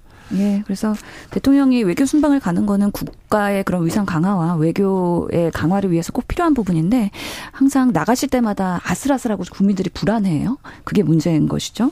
실제로 이번에도 참 이게 어 타이밍이 어 애매했던 게 예를 들어서 그런 거죠. 이탈리아의 멜로니 총리는 총, 총리는 대홍수 탓에 일찍 귀국을 하거나 그런 모습들을 보였는데 윤석열 대통령이 이런 외교 순방이 물론 중요하다고는 하지만 국내에서 이렇게 재난이 있을 때 꼭 우크라이나까지 연장을 하면서 갔어야 되는 거냐에 대한 어 국민적인 이런 어 불편함이 있는 거고 또 대통령이 순방을 가실 때 항상 조명을 받는 건 김건희 여사가 더 부각되는 것 같습니다. 그래서 김건희 여사의 그런 쇼핑 그리고 또 명품백과 에코백의 그런 괴리감 이런 것들이 국민들한테는 속상함으로 작용할 수 있기 때문에 항상 외교와 이 처신에 대해서는 조금 더 어 정부와 그리고 대통령실에서 관리를 하면 하면서 일정이나 이런 것도 소화해야 되지 않나라는 생각이 듭니다. 음. 신현영 의원은 일정이 있어가지고 일찍 가야 됩니다. 그래서 몇 가지 여쭤볼게요. 하고 싶은 말 있으면 막 하셔도 됩니다. 네. 어, 출생 통보제 대표 발의하셨어요 신현영 의원께서. 예. 그런데 이 문제 조금 어, 정비해야 될 부분이 많더라고요. 예. 근데 이번에 그래도 영화 식신 유기 사건으로 국민적 충격이 있었는데 빠르게 국회에서 통과될 수 있었던 거는 출생 통보제 여러 법안들이 발의가 되어 있었습니다. 네. 그래도 그동안에는 왜 그런 분만하는 산부인과 의사가 출생 통보까지 행정을 해야 되느냐에 대한 의료계의 저항이 있었거든요. 네. 이거에 대한 대안을 미리 마련해서 법안에 발의해 놨던 게 이번에 어, 효과를 발휘했다. 그래서 어, 병원에서 출산을 하고 나서 건강보험 신상 평가를 통해서 지자 자체 이렇게 통보가 되면 병원의 부담도 줄이고 나름의 그 심평원의 역할도 부여가 되기 때문에 이번에 그래도 출생에 있어서의 최소한의 병원 안에서의 사각지대는 그래도 등록에 있어서는 어느 정도의 성과가 있지 않을까라는 생각이 들긴 하지만 실제로 그런 병원 밖에서 네. 출산하는 경우 그리고 위기 임신의 여성들 예를 들어서 뭐 미혼 미혼모나 미성년자 출신 출산이나 아니면 이혼 위기에 있는 가정들이나 이런 분들에서의 출산에 대해서는 국가가 근본적인 지원 시스템이 필요하거든요. 그렇기 예. 때문에 여러 법안들이 앞으로도 필요할 텐데 위기 임산부의 지원과 출산과 양육을 위한 정부의 국가의 그런 역할 강화를 위한 그런 제도 보완이 매우 필요한 상황입니다. 민주당 얘기도 좀 여쭤보겠습니다. 불체포 특권 내려놓겠다. 오늘 의총을 통과했어요? 예, 오늘 실제로는 의원총회가 되게 짧게 진행이 됐거든요. 네. 1시간 못 되게 진행이 됐음에도 불구하고 오늘 박강원 원내대표가 다시 당론 채택에 대해서 제안을 했고요. 모든 의원들이 네. 큰 무리 없이 받아들이는 걸로 수용을 해서 어, 통과가 되었습니다. 근데 혁신 안 하면 망한다고 해놓고 혁신한 1호라면서 이게 그렇게 어려운 문제입니까? 뭐 지금 보면은 국민의힘 의원들도 100%다 이거 어 그 특권을 내려놓지는 않았습니다. 아니, 그렇기 때문에 민감한 부분들이 있는 거거든요. 정말 우리가 생각하는 검찰공화국 여기서 우리가 이거를 내려놓는 것이 과연 정당하겠느냐. 결국에는 이게 수사기관에 대한 신뢰가 있어야 되고 국가에 대한 신뢰가 있어야 의원들도 불체포 특권에 대한 것들을 내려놓을 수가 있는 건데 이런 부분에서의 내부에서의 걱정과 우려가 있었던 부분이 있고요. 네. 여러 가지 사원들이 다양하게 있기 때문에 그럼에도 불구하고 혁신한 1호를 민주당이 좀 선제적으로 받아들여야 된다라는 그게 오늘 통과된 것 같습니다. 예, 시리오님 말씀은 잘 들었는데 요즘 민주당이 보면은 뭐, 뭐 검사공화국 이러고 무슨 압수, 압구정 압수수색 뭐 구속영장 구한다고 하는데 정말로 한번 문재인 정부 시 통틀어서 정말 압구정 기록을 한번 비교해 봤으면 좋겠습니다. 그 시기에 얼마나 가혹하겠습니까? 그 지금 그렇지 않습니다. 그렇지 않고 국회가 자꾸 그렇게 핑계를 대면은 국민들한테 더 지탄받게 되고 지금 뭐 압수수색 검사공하고 이거 압수수색 영장 많다고 하는데 그 지난 정부와 비교하면 아마 2분의 1, 3분의 1도 안 될 겁니다. 네. 근데 이례적으로 21대 국회에서는 국회 사무처나 아니면 의원실 압수수색이 상당히 많이 들어오기는 해요. 그래서 아니, 참 이례적이다. 압수수색이 네. 또 전체 하는 게 아니고 당시에 무슨 그 출입 기록 같은 걸 확인하기 위한 아주 그 정말 아주 정확한 면 아주 딱 일정 부분 확인하는 것이기 때문에 그래서 법원이 영장을 발부해 주셨겠죠. 명락해동은 왜또 연기됐어요. 아, 그렇죠. 예, 오늘 또 여전히 침수 피해로 인해서 그 이재민들 아니면은 너무 피해 지역들이 많기 때문에 이 명락 회동을 하면서 또 언론이 이쪽에 집중을 하는 거는 지금 시기적으로는 적합하지 않다고 생각하고 지금 박강원 원내대표나 이재명 당대표 네. 현장을 계속 피해 현장을 찾아다니거든요. 우선은 피해 본 분들에 대한 구조와 그런 지원이 더 중요하다. 아니 당내 인사들도 이렇게 못 만나는데 무슨 이게 아 오히려 이렇게 연기하고 연기하면서 이게 뉴스를 너무 잡아먹는 거 아닙니까? 그만큼의 기대감과 긴장감이 이제 고조되는 거죠. 기대 별로 없어요. 솔직히 말해서 기대 예. 별로 없어요. 자 민주당발 뉴스를 좀 보자고요. 이게 무슨 민생하고 관련 이 있습니까? 오랜만에 나왔는데 죄송합니다만 어, 자 네. 이게 무슨 민생입니까? 불체 특권에 대해서 아무 국민들이 감동도 감흥도 없어요. 거기다 두 번째 이게 무슨 혁신한 이론가? 두 번째 명락해동 언제까지 이 얘기를 할 건가? 그러니까 제가 오늘 나와고 대표로 혼나야 될 것 같은데요. 네. 그런 부분에 있어서 국민적 비판은 민주당도 수용을 해야 된다고 생각을 하고요. 지금 민생을 위한 것들이 무엇인가를 고민을 하는 건데 그러면서 우선은 재해복구부터 하면서 네. 제대로 된 그런 야당의 역할을 계속하겠다는 말씀드립니다. 그렇잖아요. 응급의료법 통과하고 출생 통보제 하자 이런 얘기를 조금 해야 되는데 저는 진짜 의사로서 더더욱이 요즘에 소아과 대란, 네. 응급실 진료에 대한 뺑뺑이 문제 이런 민생에 대한 부분들을 더더 잘 챙겨야 된다. 그렇죠. 보건노조 공공의료 부족하다, 의사들 부족하다는 얘기 있잖아요. 이런 예. 얘기 막 챙기면서 민생 챙기면서 민주당이 그 국민의힘 못하고 있다. 윤석열 정부 잘해라 이런 얘기를 해야 되는데 보세요. 예, 제가 더 열심히 해서 여가의 간사고 또 보건복지위원이니까 그런 부분에 있어서의 또 비례대표로서의 역할을 책임을 지고 남은 기간 동안 열심히 하겠습니다. 네. 혼나고 가네. 네. 신현영 의원 오랜만에 왔는데요. 네. 8800님 자연재난도 큰일이지만 정치적 재난 훨씬 심각합니다. 정치 뉴스 보기도 싫어요. 그런 국민 많습니다. 얘기합니다. 신현영 의원은 먼저 보내드리겠습니다. 예, 네. 다음에 민생으로 다시 돌아오겠습니다. 네, 얼른 오세요. 가세요. 네. 자, 최영도 의원님. 네네. 자, 이제 최영도 의원님한테 또 예, 물어봐요. 예. 실업급여 예. 받고 싶은 사람이 어디 있겠어요? 좋은 일자리 없, 없고 부족하고 그래서 그런데 이거 실업자들 그 가난한 사람들 혐오하는 거 아니냐 이런 비판 나옵니다. 그런 비판 참 안타깝습니다. 안타까운데 예, 사실은 이게 이제 좀 어, 본질을 뭐 어쨌든 그런 표현들로 해서 마음에 상처를 입었다거나 하는 그런 분들이 있다면 그런 뜻이 아니었다는 것을 우선 말씀드리고 싶고요. 네. 왜냐하면은 지금 OECD 경제협력개발기구 그 기구에서도 우리나라 정부에게 실업급여 제도 개선을 권고했습니다. 이게 왜 그런가 하니까 지금 실업급여를 우리가 충분히 많이 나누어서 하면 좋겠는데 지금 이런 시스템으로 가면은 실업급여 재원이 어, 재원인 이 고용보험기금 재정이 거의 파탄 직전입니다. 그래서 이 조정을 해야 되거든요. 지금 우리가 더 이상 막 빚도 낼 수가 없는 상황인데, 그 이제 아마 우리 정부와 지금 여당에서 고심하고 있는 대목은 어, 실업급여 실태를 보니까 실제로는 어, 일을 최저임금으로 일하는 사람보다 월 소득이 실업급여를 받는 게 더 많다고 해요. 그러면은 그냥 굳이 일하는 것보다도 그러니까 이 근로 의욕을 통해서 직접 그러니까 어쩔 수 없이 정말 어 취업을 하고 싶었지만 취업을 하지 못하거나 네. 이런 경우에 주는 것이 또는 어 안타깝게도 새로운 일자리를 옮기기 위해서 구직을 하고 그 기간 동안 이제 재취업 훈련을 하거나 이런 것을 위해서 주기 위한 것이 실업급여거든요. 그 취지가 그런데 그런 취지가 아니게 전용되는 사례가 많다고 합니다. 한 지난 5년간 세 번 이상 실업급여를 탄 사람이 24.4%가 늘었고 작년에만 10만 명을 넘었다고 합니다. 심지어 한 직장에서 24번 받은 경우, 그 경우도 있다고 하는데 그런 경우서 뭔가 오남용되고 있는 거 아니냐. 그걸 조금 시스템적으로 허점은 잡아야. 규정의 예, 그 허점은. 네, 규정의 허점은 메워야죠. 그 바꾸기는 네네. 바꿔야 되는데 주로 최저임금보다 더 받는 사람들 그 사람 직장 다닐 때 세금 열심히 낸 사람들 아닙니까? 그리고 그러니까. 고용 안전망이라고 하는 것은 그리고 사회 안전망이라고 하는 것은 그렇죠. 좀 더 촘촘하게 해야 됩니다. 그래야지만이 노동계획 도 가능해지는 거고. 네. 네. 저 근데 아 대통령실하고 국민의힘에서는요. 아, 최영두 의원처럼 이렇게 자세하게 그러세요, 친절하게 설명해 주면 되는데 조금 너무 조금 약간 뭐 우리 야당이라든가 예? 이 공격이 너무 거칠고 너무 몰아붙이니까 그래서 거칠게 우리, 우리도 숨이 좀 찹니다 좀. 아, 그래서 숨이 차요. 자 대통령실 관계자가 지금 당장 대통령이 서울로 뛰어간다고 해도 상황 바꿀 수 없다 이런 얘기는 부적절하잖아요. 문제. 홍준표 시장, 홍준표 시장 아니 뭐 홍 시장은 홍 시장님이 알아서 하시는 거고 제가 네. 모릅니다. 아니 그러니까 너무 거칠어서 국민들이 상처받아요. 야권의 공격이 거칠어서가 아니라. 아 이거 참말로. 점잖은 점잖은 이그 저, 저 저를 너무 몰아치우지 마세요. 알겠어요. 최 최영도 원님. 예.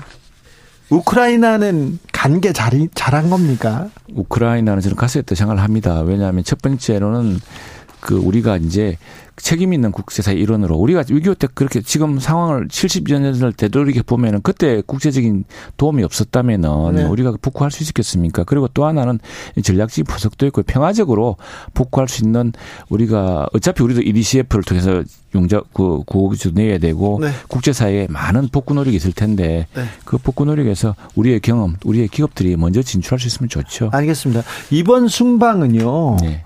굉장히 신냉전 이후에 국제사회가 이렇게 재편되고 있지 않습니까? 매우 네. 중요하지 않습니까? 네네. 자, 그런데, 그런데 그 쇼핑 그런 건 하지 말라고 하세요. 쇼핑은 아닌데 지금 쇼핑이라고 그렇게 자꾸 하십니까? 아니 그냥 아이 윈도우 쇼핑도 쇼핑이 아, 쇼핑이잖아요. 아니, 뭐, 뭐, 뭐 그럴 수 있겠는데 리투아니아 언론의 보도는 그런 취지가 아니었는데 그것이 쇼핑으로 변질되고 쇼핑이 아닌데 어쨌든 어 대통령이 방문한 국가에서 네. 국가의 어떤 어 저 여러 가지 물산이라든가 또는 그런 것들에 대해서 그 국민들하고 이제 이제 이렇게 접촉할 수밖에 없는 상황에서 네. 잠깐 있었던 에피소드 같은데 그게 네. 너무 심소봉도되는 거 아닌가 좀 안타깝습니다. 그렇긴 해요. 네. 어, 외교에 대해서 또 조금 그 생각해보고 토론할 그런 그런 시간을 또 이걸로 또 어, 잡아먹는 건 또 안타깝고요. 그다음에 경제 민생 수해 복구 나서야 되는데 수해 복구 나서 그래서 우리 오늘 뭐 어원총회에서 많은 어원님들이 수해 복구 현장 때문에 참석을 못했고 굳이 못했죠. 저희들 뭐 진짜 좀 전체 비상입니다. 예. 네, 네. 아 대비를 잘 해야 될 것 같고요. 그리고 또 부족하면 좀 고쳐야 되는데. 아, 네, 오늘도 감사했습니다. 최영두 국민의힘 의원이었습니다. 감사합니다. 네, 고맙습니다.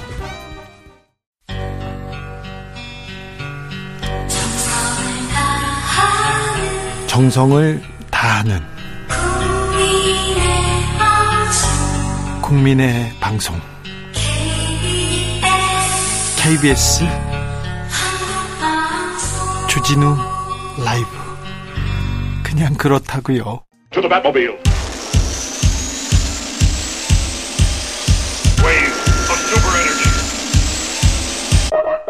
주 기자의 1분 중국 스촨성은 역대급 폭염으로 몸살을 앓고 있습니다. 폭염과 가뭄이 장기간 이어지면서 수원이 고갈됐고요. 용수 부족에 전력 생산까지 차질을 빚고 있다고 합니다. 그래서 중국 당국에서 담화문을 발표했습니다. 목욕은 한 달에 두 번이 적당하다. 샤워한 물은 버리지 말고 빨래를 하거나 변기물로 재사용하거나 바닥 청소용으로 사용하라. 샤워하는 동안 물을 계속 틀어놓지 말고 머리에서 발까지 물로 더 적신 후 물을 끄고 전신에 거품을 낸 뒤 한 번에 물로 씻어내라. 네, 네. 경찰이나 소방 인력을 미리 배치함으로써 해결할 수 있는 문제는 아니었던 것으로 파악한다. 12구 이태원 참사 당시에 이상민 행안부 장관 말입니다. 대통령이 당장 서울로 뛰어가도 상황을 크게 바꿀 수 없는 입장이다. 집중호우가 계속돼서 임명폐의가 속출하고 있는데 대통령실 고위 관계자가 한 말입니다. 수많은 국민이 희생됐습니다. 지난해 그렇게 큰 희생을 치르고도 달라진 게 없습니다. 나아진 게 없습니다. 지켜주지 못해서 미안하다고 해야지요. 국민이 위기에 빠지면 로켓을 타고라도 오겠다고 해야죠. 다시는 이런 일이 일어나지 않도록 고치겠다고 해야죠. 책임 있는 자리에서 그렇게 무책임하게 말씀하시면 어떻게 합니까? 국가가 국민의 생명과 안전을 보호해 줄 수 없으니 각자 도생하라. 이런 말입니까? 장관님 인터뷰가 현장 수습보다 더 중요하다는 말입니까?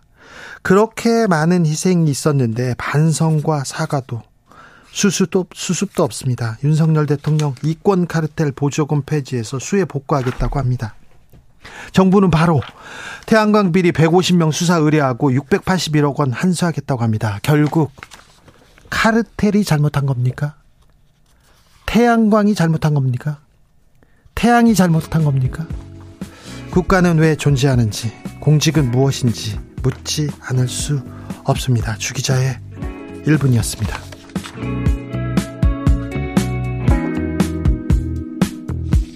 백예린 지켜줄게.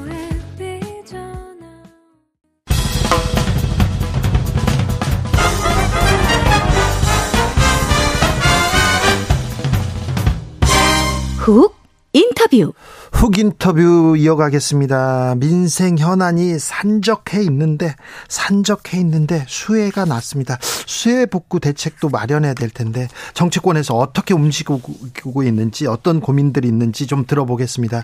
국민의힘 하태경 의원 어서 오세요. 예, 안녕하세요. 아, 지난해 수혜가 있었습니다. 지하 예. 참사에서도 지하실 어, 지하실 그리고 뭐 반지하에서도 사고가 있었는데 올해 청주 지하차도 참사 너무 큰 충격입니다. 자, 이번 참사 어디에서 뭐가 잘못된 겁니까? 이제 크게 보면 이제 한 그 천재지변 성격이 일부 있고 예. 또 인재가 일부 있고 그렇죠. 현재 이제 사망 실종자 합치면 50분 예. 50분 정도 되는데 그 궁평 지금 지하차도 예. 그건 전형적인 인재고요. 예. 나머지 산사태는 대체로 좀 뭐좀 불가피한. 불가피한 좀 그런 면이 좀 있는 것 같고 있다, 물론 이렇게. 개별적으로는 다좀 예. 심층 조사를 해봐야 되겠지만 그래서 이제 지금 우리한테 중요한 거는 좀 대한민국이 특히 글로벌하게 제가 보면 예. 공동체 의식, 이웃 의식 이게 굉장히 강해요. 예.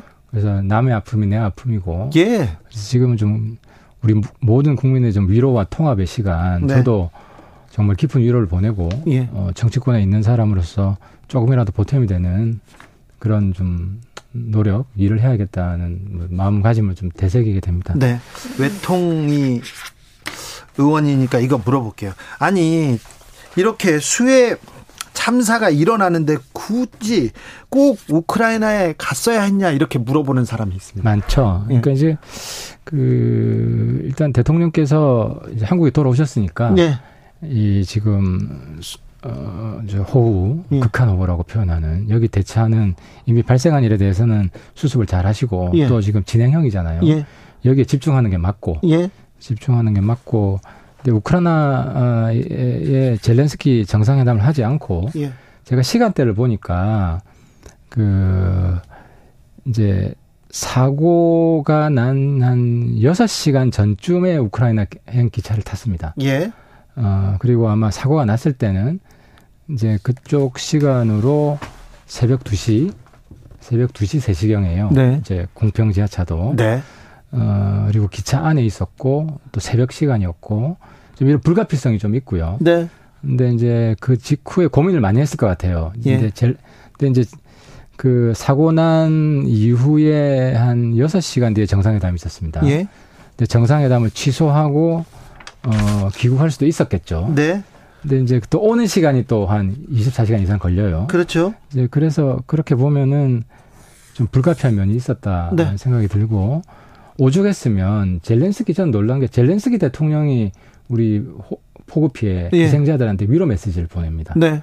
그 그렇죠. 윤 대통령이 굉장히 걱정한 걸 느끼겠을 거 아닙니까? 네. 그러면 전쟁 중에 그 많은 수만 명 이상의 피해자가 생긴 이 전쟁 피해 국가 대통령이 예.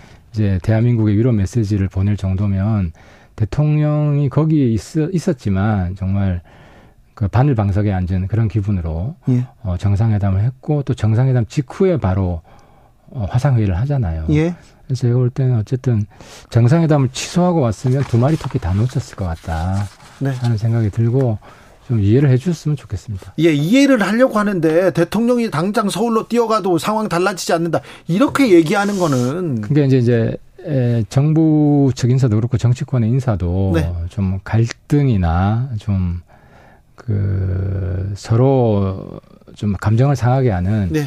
우리가 장례식 가면 숙연한 마음으로 있지 않습니까? 그렇죠. 그런 시간이다. 라는 예. 걸좀 염두에 두고 예. 말 한마디 한마디 좀 굉장히 신중하게 했으면 좋겠습니다. 그러니까요. 좀 신중해 주셨으면 좋겠어요. 홍준표 시장님. 뭐 홍준표 시장님은 뭐 아주 많은 지금 비판을 받고 있기 때문에 네. 제가 굳이 보태야 되나 싶습니다. 그런데 우크라이나 그에 대한 지원 그 다음에 우크라이나에 대한 그 뭐 동맹 그리고 자유를 위해서 예, 함께 하겠다. 이게 좋은데요. 젤렌스키 대통령이 나토 정상회의 참석했잖아요. 근데 거기서 만나면 되지 왜 우크라이나까지 가야 되냐 이런 얘기도 있어요. 그래서 민주당에서는 뭐 러시아를 적으로 돌리는 거냐, 예. 러시아랑 전쟁하자는 거냐, 예. 뭐 그건 아니고요. 예. 그건 아니고 근데 이제 어쨌든 대한민국이 이제 국제사회에 이제 리더십 국가로 발돋움 하는 겁니다. 그래서 프랑스, 영국 이런 나라들은 네. 자기랑 먼 나라에서도 군대를 보내고 네. 자유를 지키기 위해서 그런 헌신을 보이잖아요. 예. 그러니까 대한민국 국격이 이 정도 올랐기 때문에. 네. 근데 아무튼 어 그건 뭐 불가피했다고 보고 예. 어쨌든 지금은 국내 문제에 좀 집중할 시간이다. 대통령께서도 그런 아. 마음가짐이신 것 같고요. 알겠습니다. 순방이었으니까 이것까지만 얘기할게요. 예. 굳이 또 김건희 여사는 명품 명품 쇼핑 논란 여기에 네. 휩싸여야 되는지. 그렇죠. 그래서 이제 영부인께서도 어 본, 지금 요번에 그 사건을 보면 전 세계가 주목하는 영부인이다. 예. 전 세계가 그만큼 관심을 많이 받고 있고 관심을 가지니까 그럼 더 조심해야죠. 아니, 그래서 네. 어저 대통령 영부인께서도 나에게는 프라이빗 시간은 존재하지 않는다. 네. 이런 마음 자세로 모든 일정을 보내시는 게 좋겠다 네. 하는 생각이고 그리고 이제 뭐 대통령실에서 나온 이야기는 그 명품을 사지 않았다. 예. 아, 호객행위에 당했을 뿐이다. 아, 그 어쨌든 뭐 간 건 사실이니까. 예. 간 과정에서 누구의 권유가 있었던 것 같긴 하고 이제 예. 그럼에도 불구하고 예. 그럼에도 불구하고 네. 영부인께서도 지금 국민을 위로하고 통합하고 예. 수해 현장도 좀 챙기고 네. 이런 노력 그런 시간을 좀 가지셨으면 좋겠습니다. 자, 국회에서 지금 이권 카르텔을 깨자 계속 외치고 있습니다. 하태경 의원이 앞장서서 외치고 외치고 있는데요. 예, 재정공이죠. 오늘, 네. 오늘 윤석열 대통령이 국무회의에서 전 국민 앞에서 생방송 텔레비전 앞에서 이권 카르텔 보조금 폐지해 가지고 수해 복구에 투입하겠다 얘기했습니다. 근데 수해 복구하고 카르텔하고 무슨 관계입니까? 그러니까 이제 대통령 입장에서는 지금 에, 긴축 재정이에요. 예. 사실 코로나 때 워낙 예산을 많이 써가지고 예, 예. 부채를 많이 냈고 예. 그래서 전반적으로 재정을 줄여야 되는 상황이고 아껴야 되는 상황이에요. 네. 그래서 아낄 수 있는 곳 아끼자 예. 하는 게 이제 최근의 현안들이 이권 카르텔 그 이제 낭비되는 보조금 예. 이런 이슈가 있었기 때문에 연결시킨 것 같아요. 근데 네. 핵심은 예산 줄일 수 있는데 최대한 줄여가지고 예. 어 피해 받는 우리 국민들 조금이라도 더 갈 수 있게 그런 취지라는 거죠. 냉정하게 좀 줄이는 거하고 이거 수해 복구하고는 좀 다른 문제잖아요. 아니죠. 한쪽을 줄여야 한쪽을 줄여야 다른 쪽으로 더 갈 수 있는 건 맞죠. 그건 산수죠. 산수인데 어쨌든 네.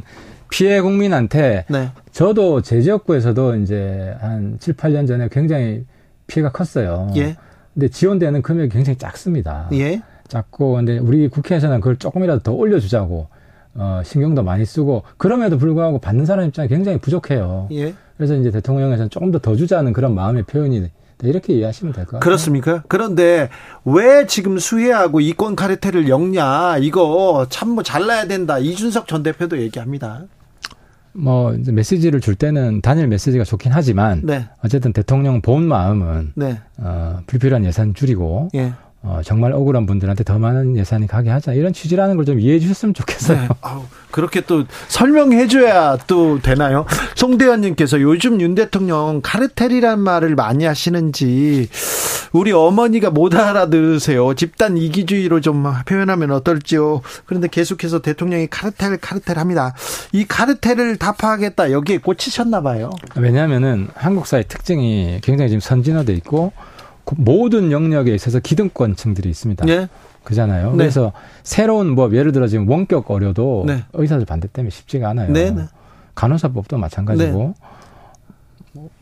우리 사회 거의 모든 영역이 그렇습니다. 네. 그 기득권층이 자기의 기득권을 강화하기 위해서 예. 어 실제로 카르텔이 존재하고 제뭐 제가 최근에 시민단체 했지만 시민단체는 세 발에 피고 예. 뭐 건설 쪽 최근에 보면 건설 카르텔 심하죠. 어, 많죠. 그래 예. 곳곳에 다 있어요. 자. 그래서 그런 걸 잘 파헤쳐 가지고 네. 기득권 이, 이, 그 이권 구조 예. 그것만 잘 깨더라도 예산을 그렇죠. 많이 줄일 수 있다는 거죠. 기득권의 이권 구조만 많이 깨더라도 그렇죠. 그러면 큰 도둑놈들 잡을 수 있습니다. 고속도로 종점을 변경했는데 변경한 했는데 그 주변에 엄청난 특혜가 있더라. 이렇게 민주당에서 이것이야말로 이권 카르텔이다 이렇게 얘기합니다. 그건 좀 제가 볼 때 선동이고. 선동입니까? 이게 이제 종점이 네. 거기는 입 진출 입구가 없는 분기점이잖아요. 분기점인데. 종점이 엄밀한 개념이 아니에요. 그래서 도로가 끝나는 게 아니라 도로가 연결되는 지점이잖아요. 네. 그래서 분기점은 보면은 이제 땅값 오른 효과는 거의 없죠.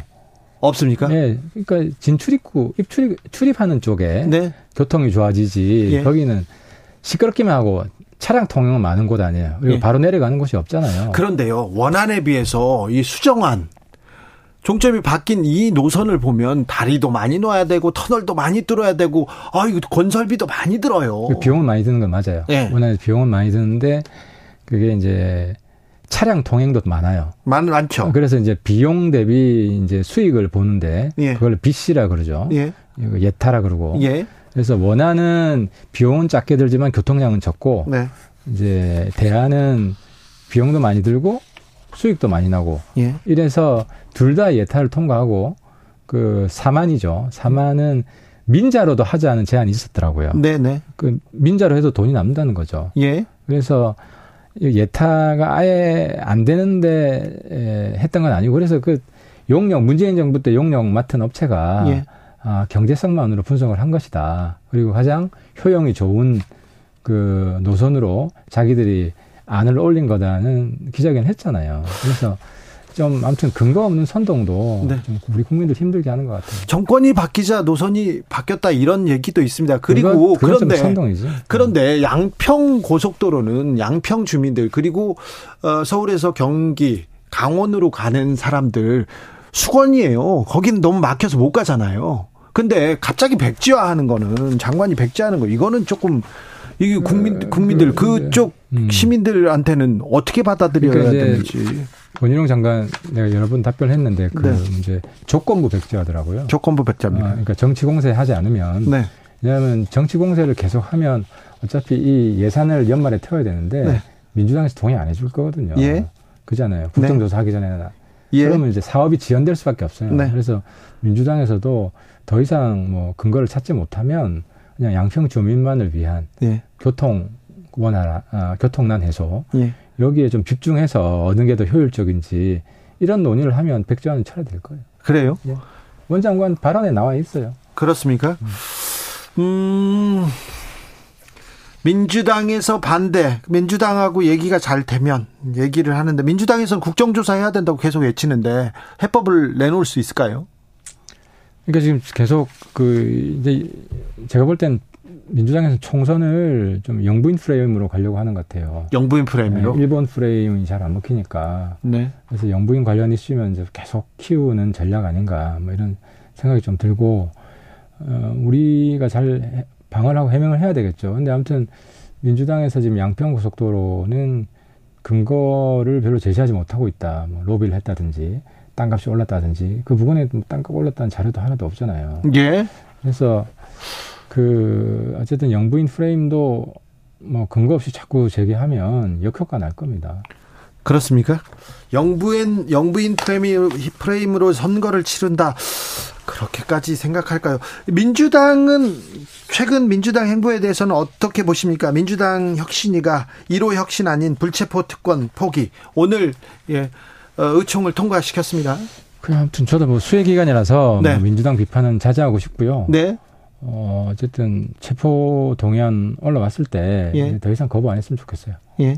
어, 거부 안 했으면 좋겠고 또 뭐 정당한 근거 없이 올라왔다 해서 또 거부를 하지 않을까 우려가 좀 생기는 것 같아요. 오늘 통과된 안을 보면. 네. 근데 이제 이후 사례에서 확인될 거기 때문에 어쨌든 우리 당은 일관되게 우리 당 의원이 체포 동의안 올라왔을 때도 우리가 통과시켰잖아요. 네. 그래서 민주당도 민주당 의원이 올라오더라도 네.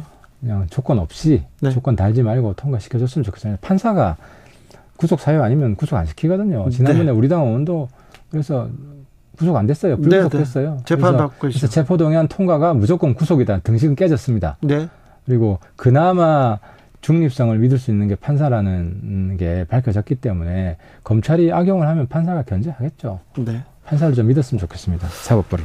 아, 이재명 대표와 이낙연 전 대표의 해동은 또 연기됐습니다. 수해 복구에 집중하자 이렇게 얘기합니다. 그래서 만나서 뭐 수해 복구를 이야기했으면 더 아름다운 모습이 됐을 텐데 그건 좀 아쉽고요. 왜 못 만날까요? 뭐 만나기 싫은가 보죠. 피해 복구에 도움 안 되는 이야기만 할 수 있다고 생각한 것 같, 한 모양이죠. 그러게요. 왜 이렇게 만나기가 어려운 걸까요? 어, 그래서 뭐, 뭐 서로 딴 생각을 하시는 것 같고, 예. 어, 만나서 어쨌든 가장 중요한 현안을 나눌 사이는 아니다라고 서로 판단하고 있는 것 같습니다. 그래요? 안타깝지만. 네. 국민의힘에서는요. 국민의힘은 음. 총선 준비를 어떻게 하고 있습니까? 다 지역에 가 있다 이런 얘기도 있던데. 어, 저는 우리 당도 좀 다시 태어나야죠. 네. 어, 민주당이 저렇게 헤매는데도 우리 당의 신뢰와 기대가 올라가지 않잖아요. 근본적인 문제가 있다는 거거든요. 예. 그리고 지도부가 지금 좀 안정화됐는데 네. 어, 지도부도 좀 더 분발해야 되고 네. 존재감이 우리, 없습니다. 우리 당을 불신하는 그 이유를 좀 정확히 뿌리부터 파헤쳐서 예. 좀 근본적인 혁신의 길이 뭔지 좀 찾아서 가야 됩니다. 예. 이대로 가다가는 정치권이 공면할 뿐만 아니라 저는 제 3당의 포텐셜이 굉장히 높다고 봅니다. 그렇죠. 기존 정치권에 대한 불신이 높고. 네. 그랬을 때 윤석열 정부 총선 지나고도 어, 다수당이 되지 못하면 우리 국민이 불행해지는 거거든요. 그래서 아무튼 뭐 이번 수혜 과정을 통해서도 좀 많은 걸 좀 새로 배우고 네. 어 이제 철저하게 뿌리부터 혁신하는 네. 그런 비전을 좀 제시해야 된다고 생각합니다. 유승민, 이준석 당의 비주류들이 옳은 하고 있는 거 아니냐 이런 얘기는 계속 있어요. 국민의힘 주변에서도. 어, 옳은 말 할 때도 있죠. 예. 어, 저도 뭐 동의할 때도 있고 동의하지 않을 때도 있는데. 네. 어쨌든 좀 국정을 책임 있게 이끌어간다 이런 자세로 어, 좀 비판해 줬으면 좋겠어요. 물론 이준석 케이스는 좀 달라요. 예. 이준석 케이스는 아예 배제됐잖아요. 예. 어, 그리고 뭐 유승민 전 의원 같은 경우도 어, 어쨌든 좀 본인이 국정의 최고 책임자다. 네. 이런 자세로 말씀하시는 것 같은데, 네. 뭐 제가 다 아무튼 전적으로 동의하지는 않고 일부는 뭐 의견 차이가 있는 것도 있고. 예. 근데 오염수 방류 문제 같은 경우는 사실 윤석열 정부가 문재인 정부 때 입장을 개선한 거거든요. 음. 문재인 정부 때 똑같은 입장을 이야기를 했습니다. 네. 당시 외교부 장관은 똑같은 입장을 이야기를 했고, 그래서 저는 문재인 대통령이었다고 하더라도 아마 그 입장을 바꾸기는 쉽지 않았다고 생각이 듭니다. 그래서 어, 그런 면에서 좀 유승민 전 의원과는 좀 입장을 달리합니다. 네. 예, 문재인 정부에서는 전제 조건이 분명히 달랐다 이렇게 얘기합니다. 정용 장관 이야기하는 네. 거 보면 똑같아요. 강경화 어. 장관도 뭐 후쿠시마 오염수 일본의 주권적 영토에서 일어나는 사안 아니냐 이런 얘기는 했습니다. 그런데 어, 정용 장관도 그렇고 조건을 세 가지 조건을 달았는데 네. 윤석열 정부가 그걸 이행을 했고 추가 조건을 또 이야기를 했어요. 그래요? 예. 추가 조건에 대해서 저기 기시다 장 추가 조건은 이제 방류 시작한 이후에 네. 모니터링 네. 참여해 달라. 네. 우리 전문가 보내겠다. 예, 정용 장관 때는 없었고 네. 그런 점이 추가됐고 그래서 기본적으로 문재인 정부 정신을 개선하고 있다. 네. 그런 점에서 이해를 좀 해주셨으면 좋겠습니다. 알겠습니다. 김남국 의원께서 네코인 거래는 합법이다면서 의원님 그 고소했는데요.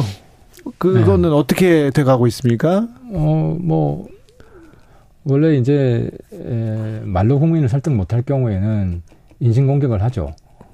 어, 그게 정치인들의 좀 질 나쁜, 에, 행위인데. 네. 근데 자기 거래 내역을 다 공개를 하면 되거든요. 지금 저를 고소한 내용을 살펴보니까. 네. 그, 이제 저는 한 언론을 인용해서 하루에도 뭐 50번 이상 거래한 적도 있고 이런 이야기를 한 거예요. 근데 자기는 없대 거래한 네. 적이. 그럼 거래 내역 공개하면 되잖아. 그잖아요. 거래 음. 내용은 공개하지 않고 사실이 아니다. 라고 지금 주장을 하는 건데 예. 자기만의 신빙성을 높이려면 지금이라도 다 공개해라. 알겠습니다. 아, 그 말을 네. 하고 싶습니다.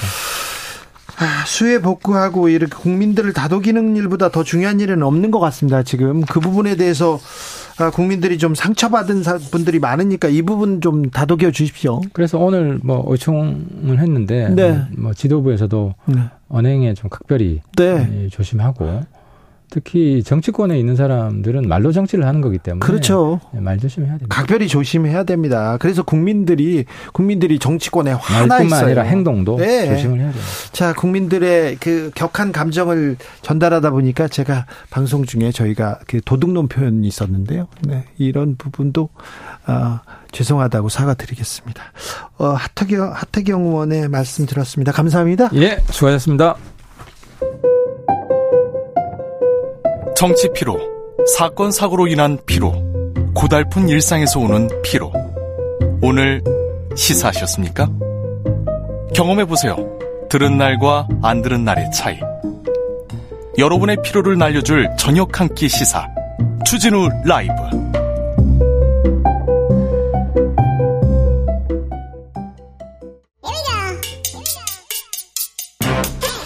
뉴스로 향한 진지한 고민 기자들의 수다. 라이브 기자실을 찾은 오늘의 기자는 은지옥이요. 시사인 김은지입니다. 오늘 준비한 첫 번째 뉴스부터 가볼까요? 네, 김영호 통일부 장관 후보 청문회가 이번 주에 열립니다. 21일 열립니다. 매우 중요한 청문회인데요. 네, 금요일인데요. 청문회를 앞두고 이제 김 후보자에 대한 검증 보도가 나오기 시작했는데 유튜브에서 돈을 그렇게 많이 벌었다면서요? 네, 유튜브 활동이 가장 좀 눈에 띄는 건 사실입니다. 채널을 운영하면서 벌어들인 총 수익 금액이 3억 7천여만 원이다. 이렇게 공개하고 있는데요. 오이드. 예, 그 기간이 성신여대 교수로 재직하던 때인데 2018년 7월부터 올해 6월까지라고 합니다. 그러니까 이제 1회 1년에 받아든 돈은 아니고요. 이게 네. 지난 시간이 좀 축적된 것이긴 한데요. 또 이 기간 동안에 학자로서 논문 발표는 한 건도 하지 않았다라는 점도 눈에 띈다. 논문 발표는 하나도 안 하고 유튜브에서만 계속 얘기했군요. 네, 물론 이제 김 후보자 같은 경우에는 유튜브 활동이 강의의 연장, 그 강의의 부재료 였다라는 식의 해명을 하고 있긴 합니다. 이 해명이 더 위험합니다. 이렇게 강의하면 안 된다 이런 사람들이 비판하는 사람 많습니다. 유튜브 내용이 더 논란이 큽니다. 네, 조회수가 가장 많은 인기 영상들을 먼저 분류해서 보면요.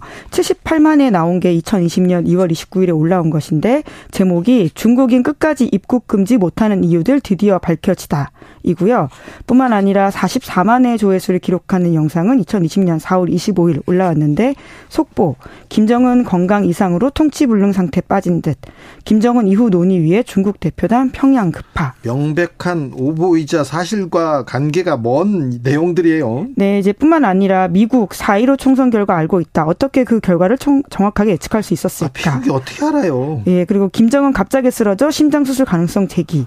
4.15 4월 15일 김일 성 참배 불창 긴급 외신 얼마나 이런 게 얼마나 이게 가짜 뉴스 거의 사실과 관계 없는 얘기인데 이런 얘기만 나오면 이렇게 찾아가서 이렇게 보고 이렇게 코인을 쏘고 그런 분들도 좀 있어요. 좀 좀 아 왜 그럴까 생각합니다.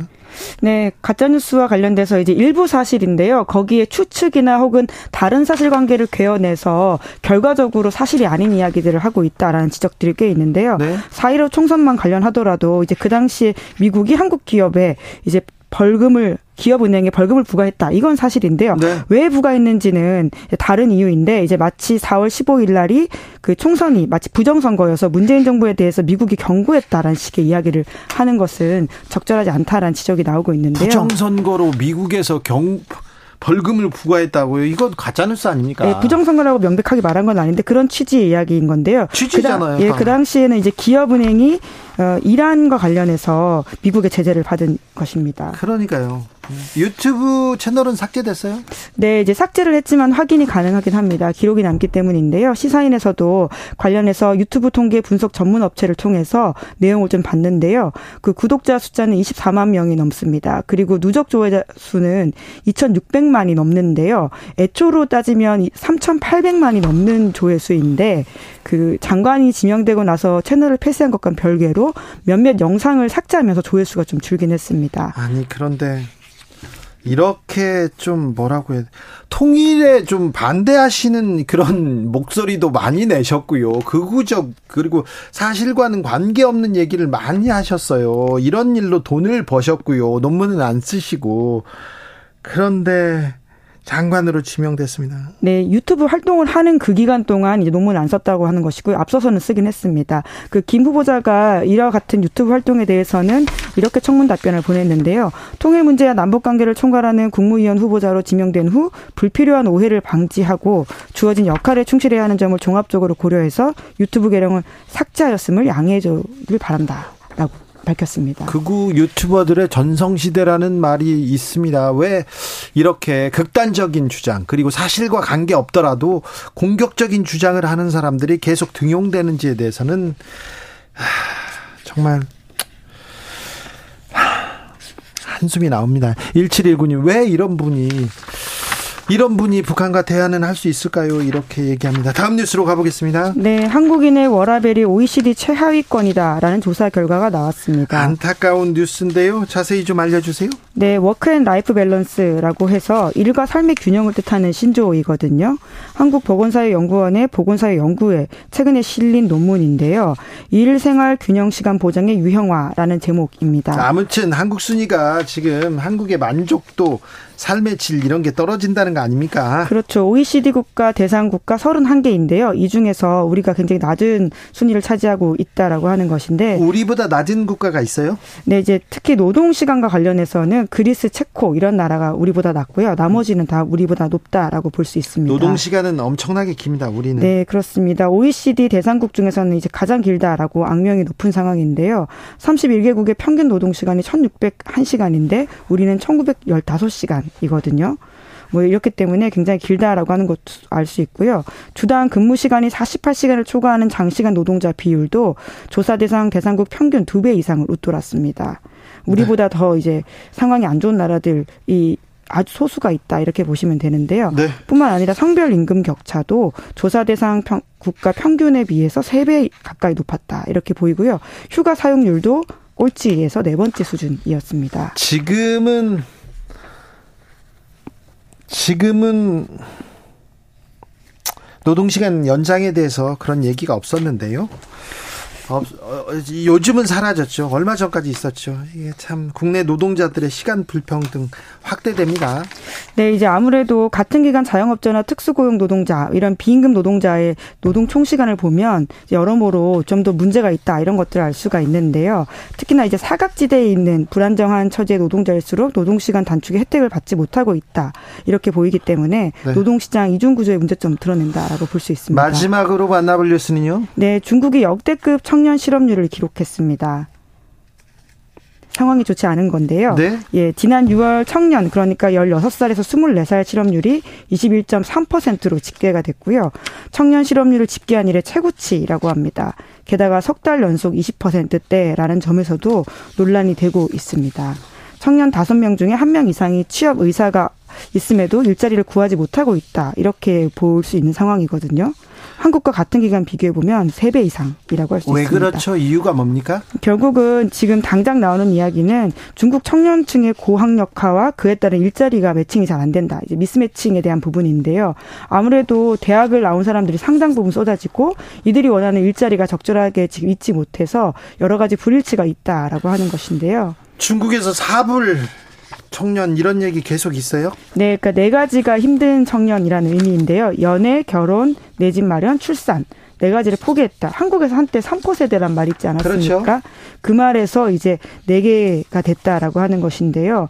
중국 젊은 층 사이에서는 미래에 대한 확신이 이제 크게 흔들리고 있는 상황이고요. 네. 그래서 이제 아예 구직을 포기한 탕핑족이라고 해서 누워서 아무것도 하지 않는다. 라는 신조어도 있고요. 바이란이라고 해서 모든 것을 포기한다는 뜻의 바이란족도 있다라고 합니다. 게다가 부모에게 얹혀 사는 것이 당연시 되는 전업 자녀라고 해서 우리가 전업 뭐 네. 일자리 한다 이런 말을 하는데요. 그와 관련한 말도 있는 상황이라고 합니다. 기자들의 수다 시사인 김은지 기자와 함께했습니다. 감사합니다. 네, 고맙습니다. 18시 어, 20분을 기해서 낙동강 위천 위성군 장송교 지점 홍수주의보가 발령됐습니다. 인근 지역 주민들 각별히 안전 유의하시기 바랍니다. 홍수 피해가 예상되는 지역 주민들께서는요 KBS 그리고 KBS 라디오 들으시면 됩니다. 홍수 상황 및 기상 변화 상황 수시로 확인해 주시면 아, 주시면 감사하겠습니다. 그리고 주변에도 좀 알려 주십시오. 교통정보센터 다녀오겠습니다. 김민혜 씨.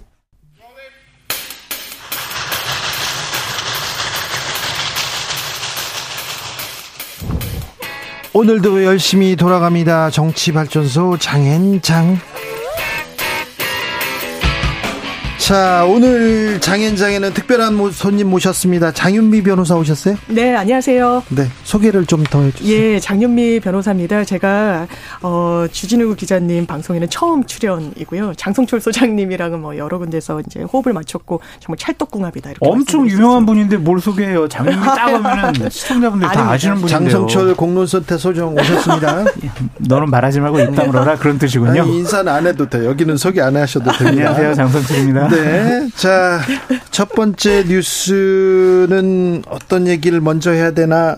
조국 전 장관 항소심 재판이 있었습니다. 어떻게 네. 보셨어요? 저는 이 첫 공판 기일, 그러니까 항소심에서는 첫 재판이 열리기 직전부터 예측 기사가 많이 나오더라고요. 과연 근데 전망 기사라기보단 어떻게 입장 변화가 있을 것이냐 없을 것이냐. 왜냐하면 1심에서는 실형 2년을 받았습니다. 별다른 사정 변경을 만들어내지 않으면 항소심에서 그 1심 재판을 상당히 이제 번복하기가 어려운 국면인데 거기에 그 딸 조민 씨의 그 시효가 지금 한 달 앞으로 다가왔기 때문에 그 기소 여부와도 연동이 돼 있다 보니까 왜냐하면 네. 관련 판결에선 공범이라고 적시가 돼 있으니까요. 입장을 과연 어떻게 정리해서 낼 것이냐. 그러나 조국 전 장관은 1심에서와 마찬가지로 난 혐의 부인한다. 인정할 수 없다란 취지로 좀 이야기를 해서 이 사건이 그냥 사건만으로 접근할 사안이 아니라 이제 정치적인 어떤 파장 이런 부분까지 염두에 두고 입장을 정리했구나 이런 인상을 받았습니다. 사람이 변하지 않는구나. 저 위선과 비겁함, 내로남불 이런 것은 변하지가 않는구나라는 생각이 들어서 이런 분이 문재인 정권 시절에 나라의 중요한 역할을 하고 법무부 장관, 민정수석이라는 중요한 직책을 담당했다라는 것에 대해서 상당히 좌절감을 느낍니다. 입시 비리 공모 혐의를 부인을 하면서 이런 얘기를 해요. 아, 저 생업에 종사하느라고요. 저 몰랐어요. 입시는 부인에게 맡겨서 저 몰랐어요. 이런 비겁한 모습이 어디 있습니까? 다 정경심 교수 4년 선고 받았을 때 그리고 조국 교수 1년 어 1심에서 2년 선고 받았을 때 다 주도하고 다 알고 그랬다라는 것이 다 기록으로 남아 있는데 이런 식으로 국민을 또 속입니까? 전 정말 화가 나요, 진짜. 저는 일단 이런 사안으로 기소를 한 전례를 많이 찾아볼 수 있는가. 이를테면 조지 워싱턴 대학교의 입 시와 관련해서 정확하게 사정 업무를 해야 되고 성적을 내야 되는 업무를 방해했다라는 취지였습니다. 이게 온라인 시험이었죠. 오픈북 테스트였고 이제 가족 카톡방을 이제 압수수색 등을 통해서 증거를 확보했을 때 이제 도와줬다는 정황이 나오죠. 그랬을 때 피해자를 외국의 미국의 유수 대학으로 해서 기소한 전례가 있는 것인가? 저는 전례를 찾기는 어렵, 죠 네, 어렵죠. 물론 그것이 하나의 뭐 단서가 될 수는 없다라고 생각합니다. 잘못하면 벌을 받아야 되겠죠. 그렇지만 저는 개인적으로 네. 이 조국 일가에 대해서 보여줬던 시시각각 진행됐던 그 수사 가 대한민국의 일반적인 수사의 하나의 관행으로 자리 잡아서는 안 된다고 생각합니다. 이게 여당 정치인이든 야당 정치인이든 저는 마찬가지라고 생각해요. 왜 전례가 없는 없을 것인가? 왜 부부를 동시에 그리고 시간을 두고 영장을 치지 않는가? 검찰이 이게 다 헤아리는 부분이 있는 거거든요. 그런데 지금은 또 다시 국면을 돌고 돌아서 그 딸에 대해서까지 기소 여부를 저울질한다라고 합니다. 그러면서 나오는 워딩은 조국 장관이 뭐라고 이야기하는지 들어보겠다. 태도를 보겠다라고 하는데 사실상 이 지금 공소유지를 하고 있는 조국 전 장관의 재판을 지렛대로 뭔가 자백을 끌어내겠다는 취지로도 읽히는 거예요. 적절하지 않습니다. 어떤 수사의 기법으로요. 조국 전 장관 같은 경우에는 국민들을 많이 속였죠. 정의로운 척, 공정한 척, 깨끗한 척, 그리고 여러 가지 혐의에 대해서 모든 걸 다 부인을 해요. 잘못을 인정하지 않고 있습니다. 그러면서 성찰하고 있다고 얘기를 해요. 뭘 성찰합니까? 이곳이야말로 진짜 내로남불의 전형적인 모습을 보여주고 있는 것이 아니냐 그런 생각이 들어요. 이, 이 문제는 여기까지 얘기할까요? 왜요? 또 지금 두 번째 질문도 있잖아요. 두 번째 질문 이제 김영호 통일부 장관 얘기로 좀 할게요.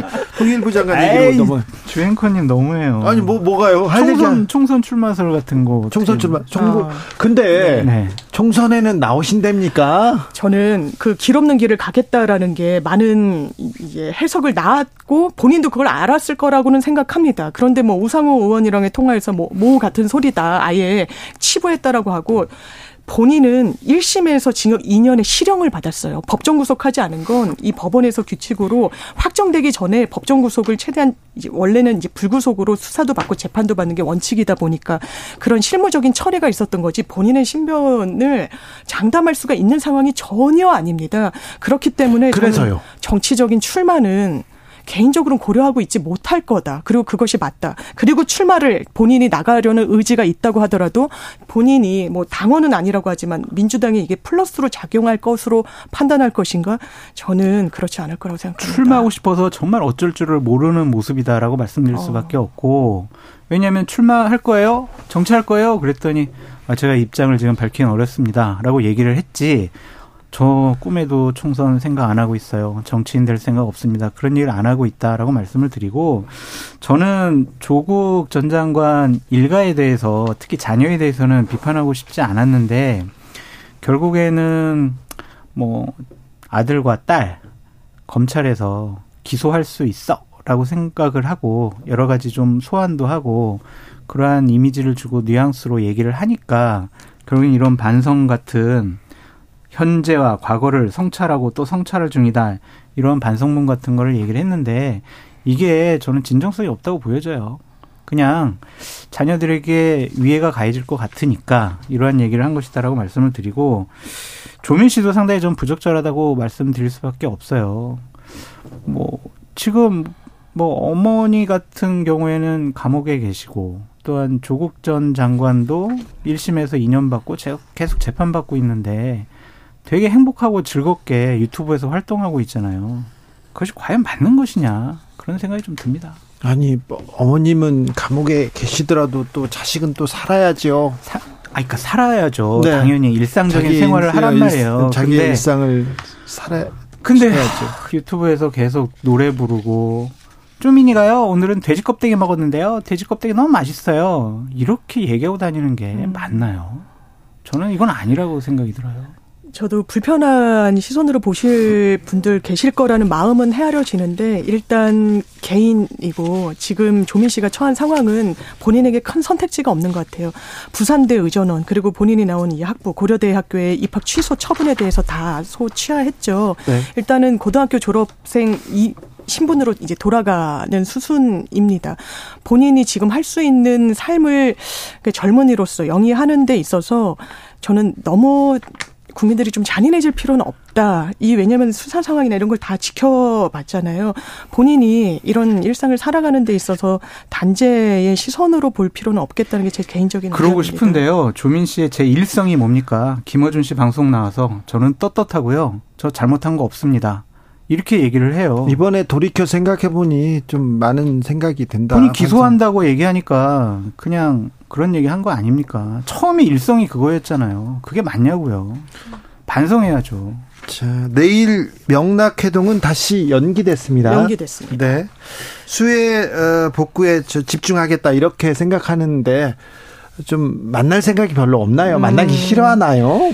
저는 잘 연기했다라고 생각한다. 왜냐하면 지금 41분 돌아가셨죠. 너무 많은 분들이 이 수해로 피해를 네. 보신 상황에서 물론 만남이 필요하고 그렇지만 지금이 적시의 시점이라는 판단은 국민들이 하지 않으실 거예요. 웃으며 두 분이 어깨 동무하고 나와도 박수치기 힘든 분위기 속에서 이런 만남을 그냥 굳이 하는 거 자연스럽지 않습니다. 그렇기 때문에 자연스럽게 다음 수순으로 넘어간 거지 이게 두 사람이 정말 화학적으로 결합하기 어려워서 뭐 이런 분석은 아직은 시기상조 아닐까라고 저는 생각합니다. 그런데 그런 분석을 하도록 네. 너무 오랫동안 안 만나고 못 만나고 있잖아요.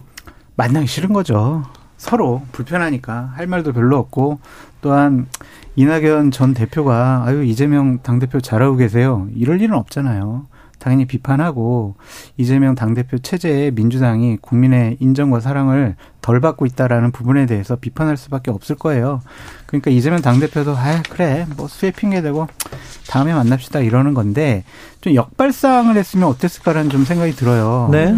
두 분이 만나서 좀 화합하고 같이 있는 모습을 보이면은 민주당 지지층에서는 조금 더 안심할 것 같아요. 그래서 수해복구를 그렇죠. 같이 나가던가요. 수해복구장 음. 가가지고 같이 수해복구에서 땀 흘리면서 거기서 어깨동무하고 민주당과 진보 진영을 위해서 하여튼 열심히 다 하겠습니다. 그런 모습 보여주면 얼마나 좋겠어요. 근데 그런 모습 서로 연출하기 싫은 거예요. 아니 어깨 동무를 해라 이게 요구 사항인 것도 좀 이상한 것 같고요. 네. 그리고 그 다음에 만나네 안 만나네 민주당에서 여기에 민주당 법안, 음. 민생 법안은 다 네. 뒤로 밀리고 있잖아요. 왜 근데 전략적으로라도 이 당내에서 화합하는 모습을 보여주지 못할까요?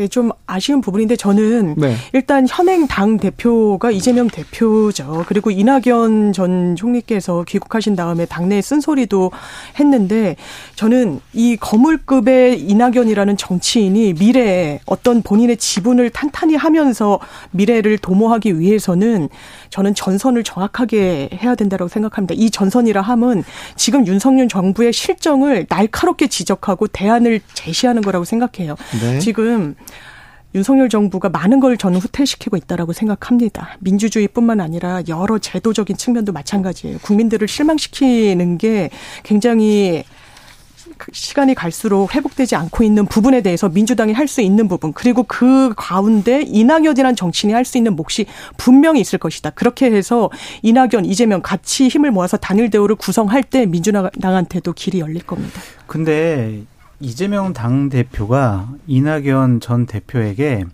만나지 않을 명분을 줘버렸어요. 그러니까 예를 들면은 김은경 혁신위원장은 이낙연 전 대표를 공개적으로 저격을 했잖아요. 조심하라고. 그리고 서복경 혁신위원은 뭐라고 했냐면요. 아, 우리 혁신이 이재명 지키기 혁신이에요. 그거 틀린 말 아니에요. 이런 얘기를 해요.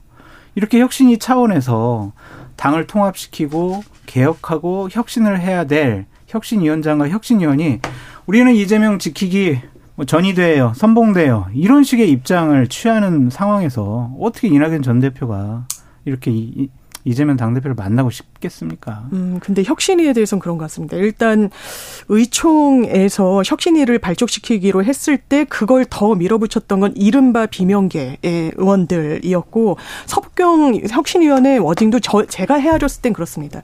이재명이라는 개인 정치인을 두둔하고 옹호하고 엄호하겠다라는 차원보다는 이재명이라는 정치인을 옹립시켰을 때 그 전당대회 룰에 따라서 민주당의 당원들이 선택한 그 체계를 지금 흔들었을 때 민 주당의 이익이 되지 않는 부분 그리고 이 체제를 계속해서 총선까지 가져가야 뭔가 단일 대우를 구축하는 질서 있는 모습을 국민들께 보여드릴 수 있다라는 측면을 강조했기 때문에 네. 이재명이란 뭐 결과적으로는 개인 정치인을 두둔한 것처럼 네. 해석된 것 같습니다. 서복 서복경 혁신위원은요 혁신이가 이재명 지키기 혁신위원회 아니냐 이렇게 비판하니까 틀린 생각은 아닌 것 같다 이렇게 얘기하면서 이재명 민주당 대표가 사퇴해야 문제가 해결된다고 보는 입장에서는 그렇게 보일 수도 있다 이렇게 얘기했습니다. 근데 어쨌든 이재명 지키기 혁신이 틀린 말이 아니다라고 얘기했잖아요. 뭐 틀린 말은 아니라고는 했습니다만 네. 네. 아무튼 반대하는 입장에서 보면 그렇게 생각, 한다고 얘기했어요. 근데 혁신이가 혁신은 혁신위원장이 그랬잖아요. 혁신 안 하면 민주당 망한다고 했는데 1호 혁신안 내는 게 이렇게 힘들고 네. 혁신위의 그 영 소위 말해서 영이 안 선다 이런 얘기는 계속되는 걸 보면 네. 민주당의 혁신도 좀 험난한 것 같습니다. 그렇습니다. 혁신의 1호 안건이 사실 헌법을 고쳐야 되는 문제예요. 이게 단순히 법을 고치는 것도 아니고 개인 의원들이 불체포 특권 포기한다라고 해서 포기가 되는 게 아닙니다. 물론 국민들이 요구하는 그런 부분들의 의제를 던졌다는 성격은 있다고 봐요. 그런데 저는 1호 어떤 안건 의제로서는 상당히 부족했다. 그렇다면 2호 탈당하는 의원들 마음대로 탈당하지 못하게 해라. 기본적으로 정당은 정치 결사체입니다. 본인이 나간다고 했을 때 그걸 막을 도리가 없어요. 회사나 공직사에서 비위로 나간다고 했을 때못 네. 나가게 하죠. 왜냐하면 퇴직금도 연동돼 있고 징계를 정확하게 해야 되니까요. 네. 그런데 정당은 다른 겁니다. 그래서 의제 설 정에 있어서 좀 더 수기가 필요해 보이는 부분이 있습니다. 그렇습니다. 그런 지적 있어요. 아니 근데 김남국 의원 그렇게 꼼수 탈당하고 그리고 뭐 윤관석 의원도 꼼수 탈당하고 그런 것들에 대해서 비판을 당연히 해야 될 것 같다는 좀 생각이 들고 네. 김홍걸 의원 같은 경우도 탈당하면은 또 의원직이 상실되니까 꼼수 제명을 하고 그거에 대해서 혁신이가 아무 말도 못 하고 이런 혁신이에 뭘 기대를 하겠어요, 조, 조앵커님. 지금 혁신이가 민주당 혁신을 위해서 태어났는데 진짜 다 바꿔야 된다 이렇게 해서 태어났는데 혁신이가 어 국민들한테 이렇게 아 이렇게 그게 기대, 자기 검열이에요. 기대를 가, 자기 검열이요. 그러니까 네. 1호 혁신한 얘기를 한 것이 한 달 정도 이렇게 시간 질질 끌어가지고 이제서야 우리가 당론으로 추인하겠다라고 얘기를 했잖아요. 그러니까 혁신위원장과 혁신위원들은 아 우리가 이 혁신안 내면은 또 의원들이 반발하지 않을까? 당에서 또 안 받아주면 어떡하지? 우리 모양새가 되게 구겨지는 거 아니야? 이런 자기 검열 때문에 혁신안을 제대로 낼 가능성이 없어요. 아 그러니까요. 이러면 안 되는데요. 네, 네 당을 진짜 갈아 엎을 것 같은 그리고 그 민주당이 국민들한테 지금 사랑 성원을 못 받는 이유가 어디에서 있는지 그 얘기를 조금 해줘야 맞습니다. 되는데 아프더라도 맞습니다. 네 거기에서 좀 벗어나 있습니다. 제가 건의드리겠습니다. 혁신이가 제대로 역할을 하고 있다라고 국민들께 인정을 받으려면 네. 이재명 당대표 사퇴해라. 그걸 얘기를 해야 합니다. 아 그렇습니까? 이재명 당대표 지키는 혁신이가 돼서는 그, 그거 안 한다고 지금 서복경 의원이 했어요? 그러니까요. 네, 알겠습니다. 그래서 혁신이 기대할 게 없어요. 자, 청문회 좀 가볼게요. 김영호 통일부 장관 청문회가 오는 21일 있습니다. 어, 이분은 대학 교수인데요. 교수인데 유튜브로 어우 3억 7천만 원 수익을 5년간 이렇게 이렇게 얻었네요.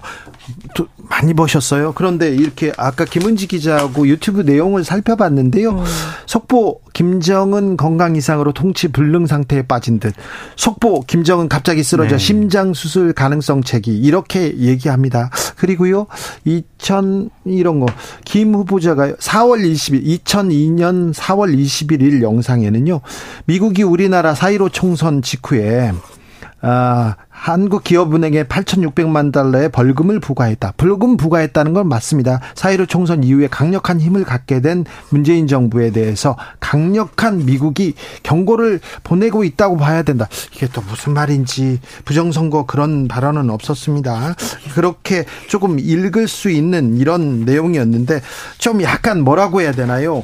유튜브 내용이 굉장히 좀 음, 좀 거칠고요. 사실관계하고는 조금 벗어난 부분도 좀 있어요. 자극적이고 극단적이죠. 네네. 이런 이분이 극우 유튜버라고는 하지는 않을게요. 비슷해요. 그런데, 주장하는 게. 네. 그런데 굉장히 좀 아, 약간 무섭습니다. 음. 그러니까 이 통일부 장관이라면 한반도 평화 체제에 대한 그리고 국가 안보에 대한 또한 평화 프로세스에 대한 일정한 일반적인 국민 누구나 인정할 만한 철학과 네. 가치관이 있어야 하는데 그렇죠. 상당히 타도 김정은 네. 이거예요, 네. 그냥. 통일부 장관인데. 국방부 장관 해야죠. 타도 김정은이. 국정원이나. 네. 그래서 저는 통일부 장관으로서 상당히 부적절한 인식과 판단을 갖고 있다라고 말씀드릴 수밖에 없고 본인이 찔리는 게 많은가 봐요. 이 음. 유튜브 바로 지명된 날 네. 바로 폐쇄시켰어요. 네. 그러니까 본인 검증할 수 있는 기회조차도 막아버렸다. 그 말이 되느냐 그런 생각이 듭니다. 통일부 장관으로서는 굉장히 부적절하죠. 통일부라는 건 이 정부 조직법에도 통일을 지향하는 곳이에요. 근데 대통령부터 북한 지원 분야. 아 그러면 임기 시작하고 건현세 장관 체계에서는 북한 지원했단 소리입니까? 앞뒤가 맞지가 않고요. 그리고 이렇게 뭐 극우 유튜버란 표현 안 쓰신다고 했는데 본인도 아니까 그런 것 같아요. 왜 이 즉각적으로 다 게시한 부분을 지금 보니까 완전 삭제했다라는 취지로 해명을 하는 것 같은데 네. 유튜브로 적지 않은 수익을 올렸습니다. 그런데 현재 교수시잖아요.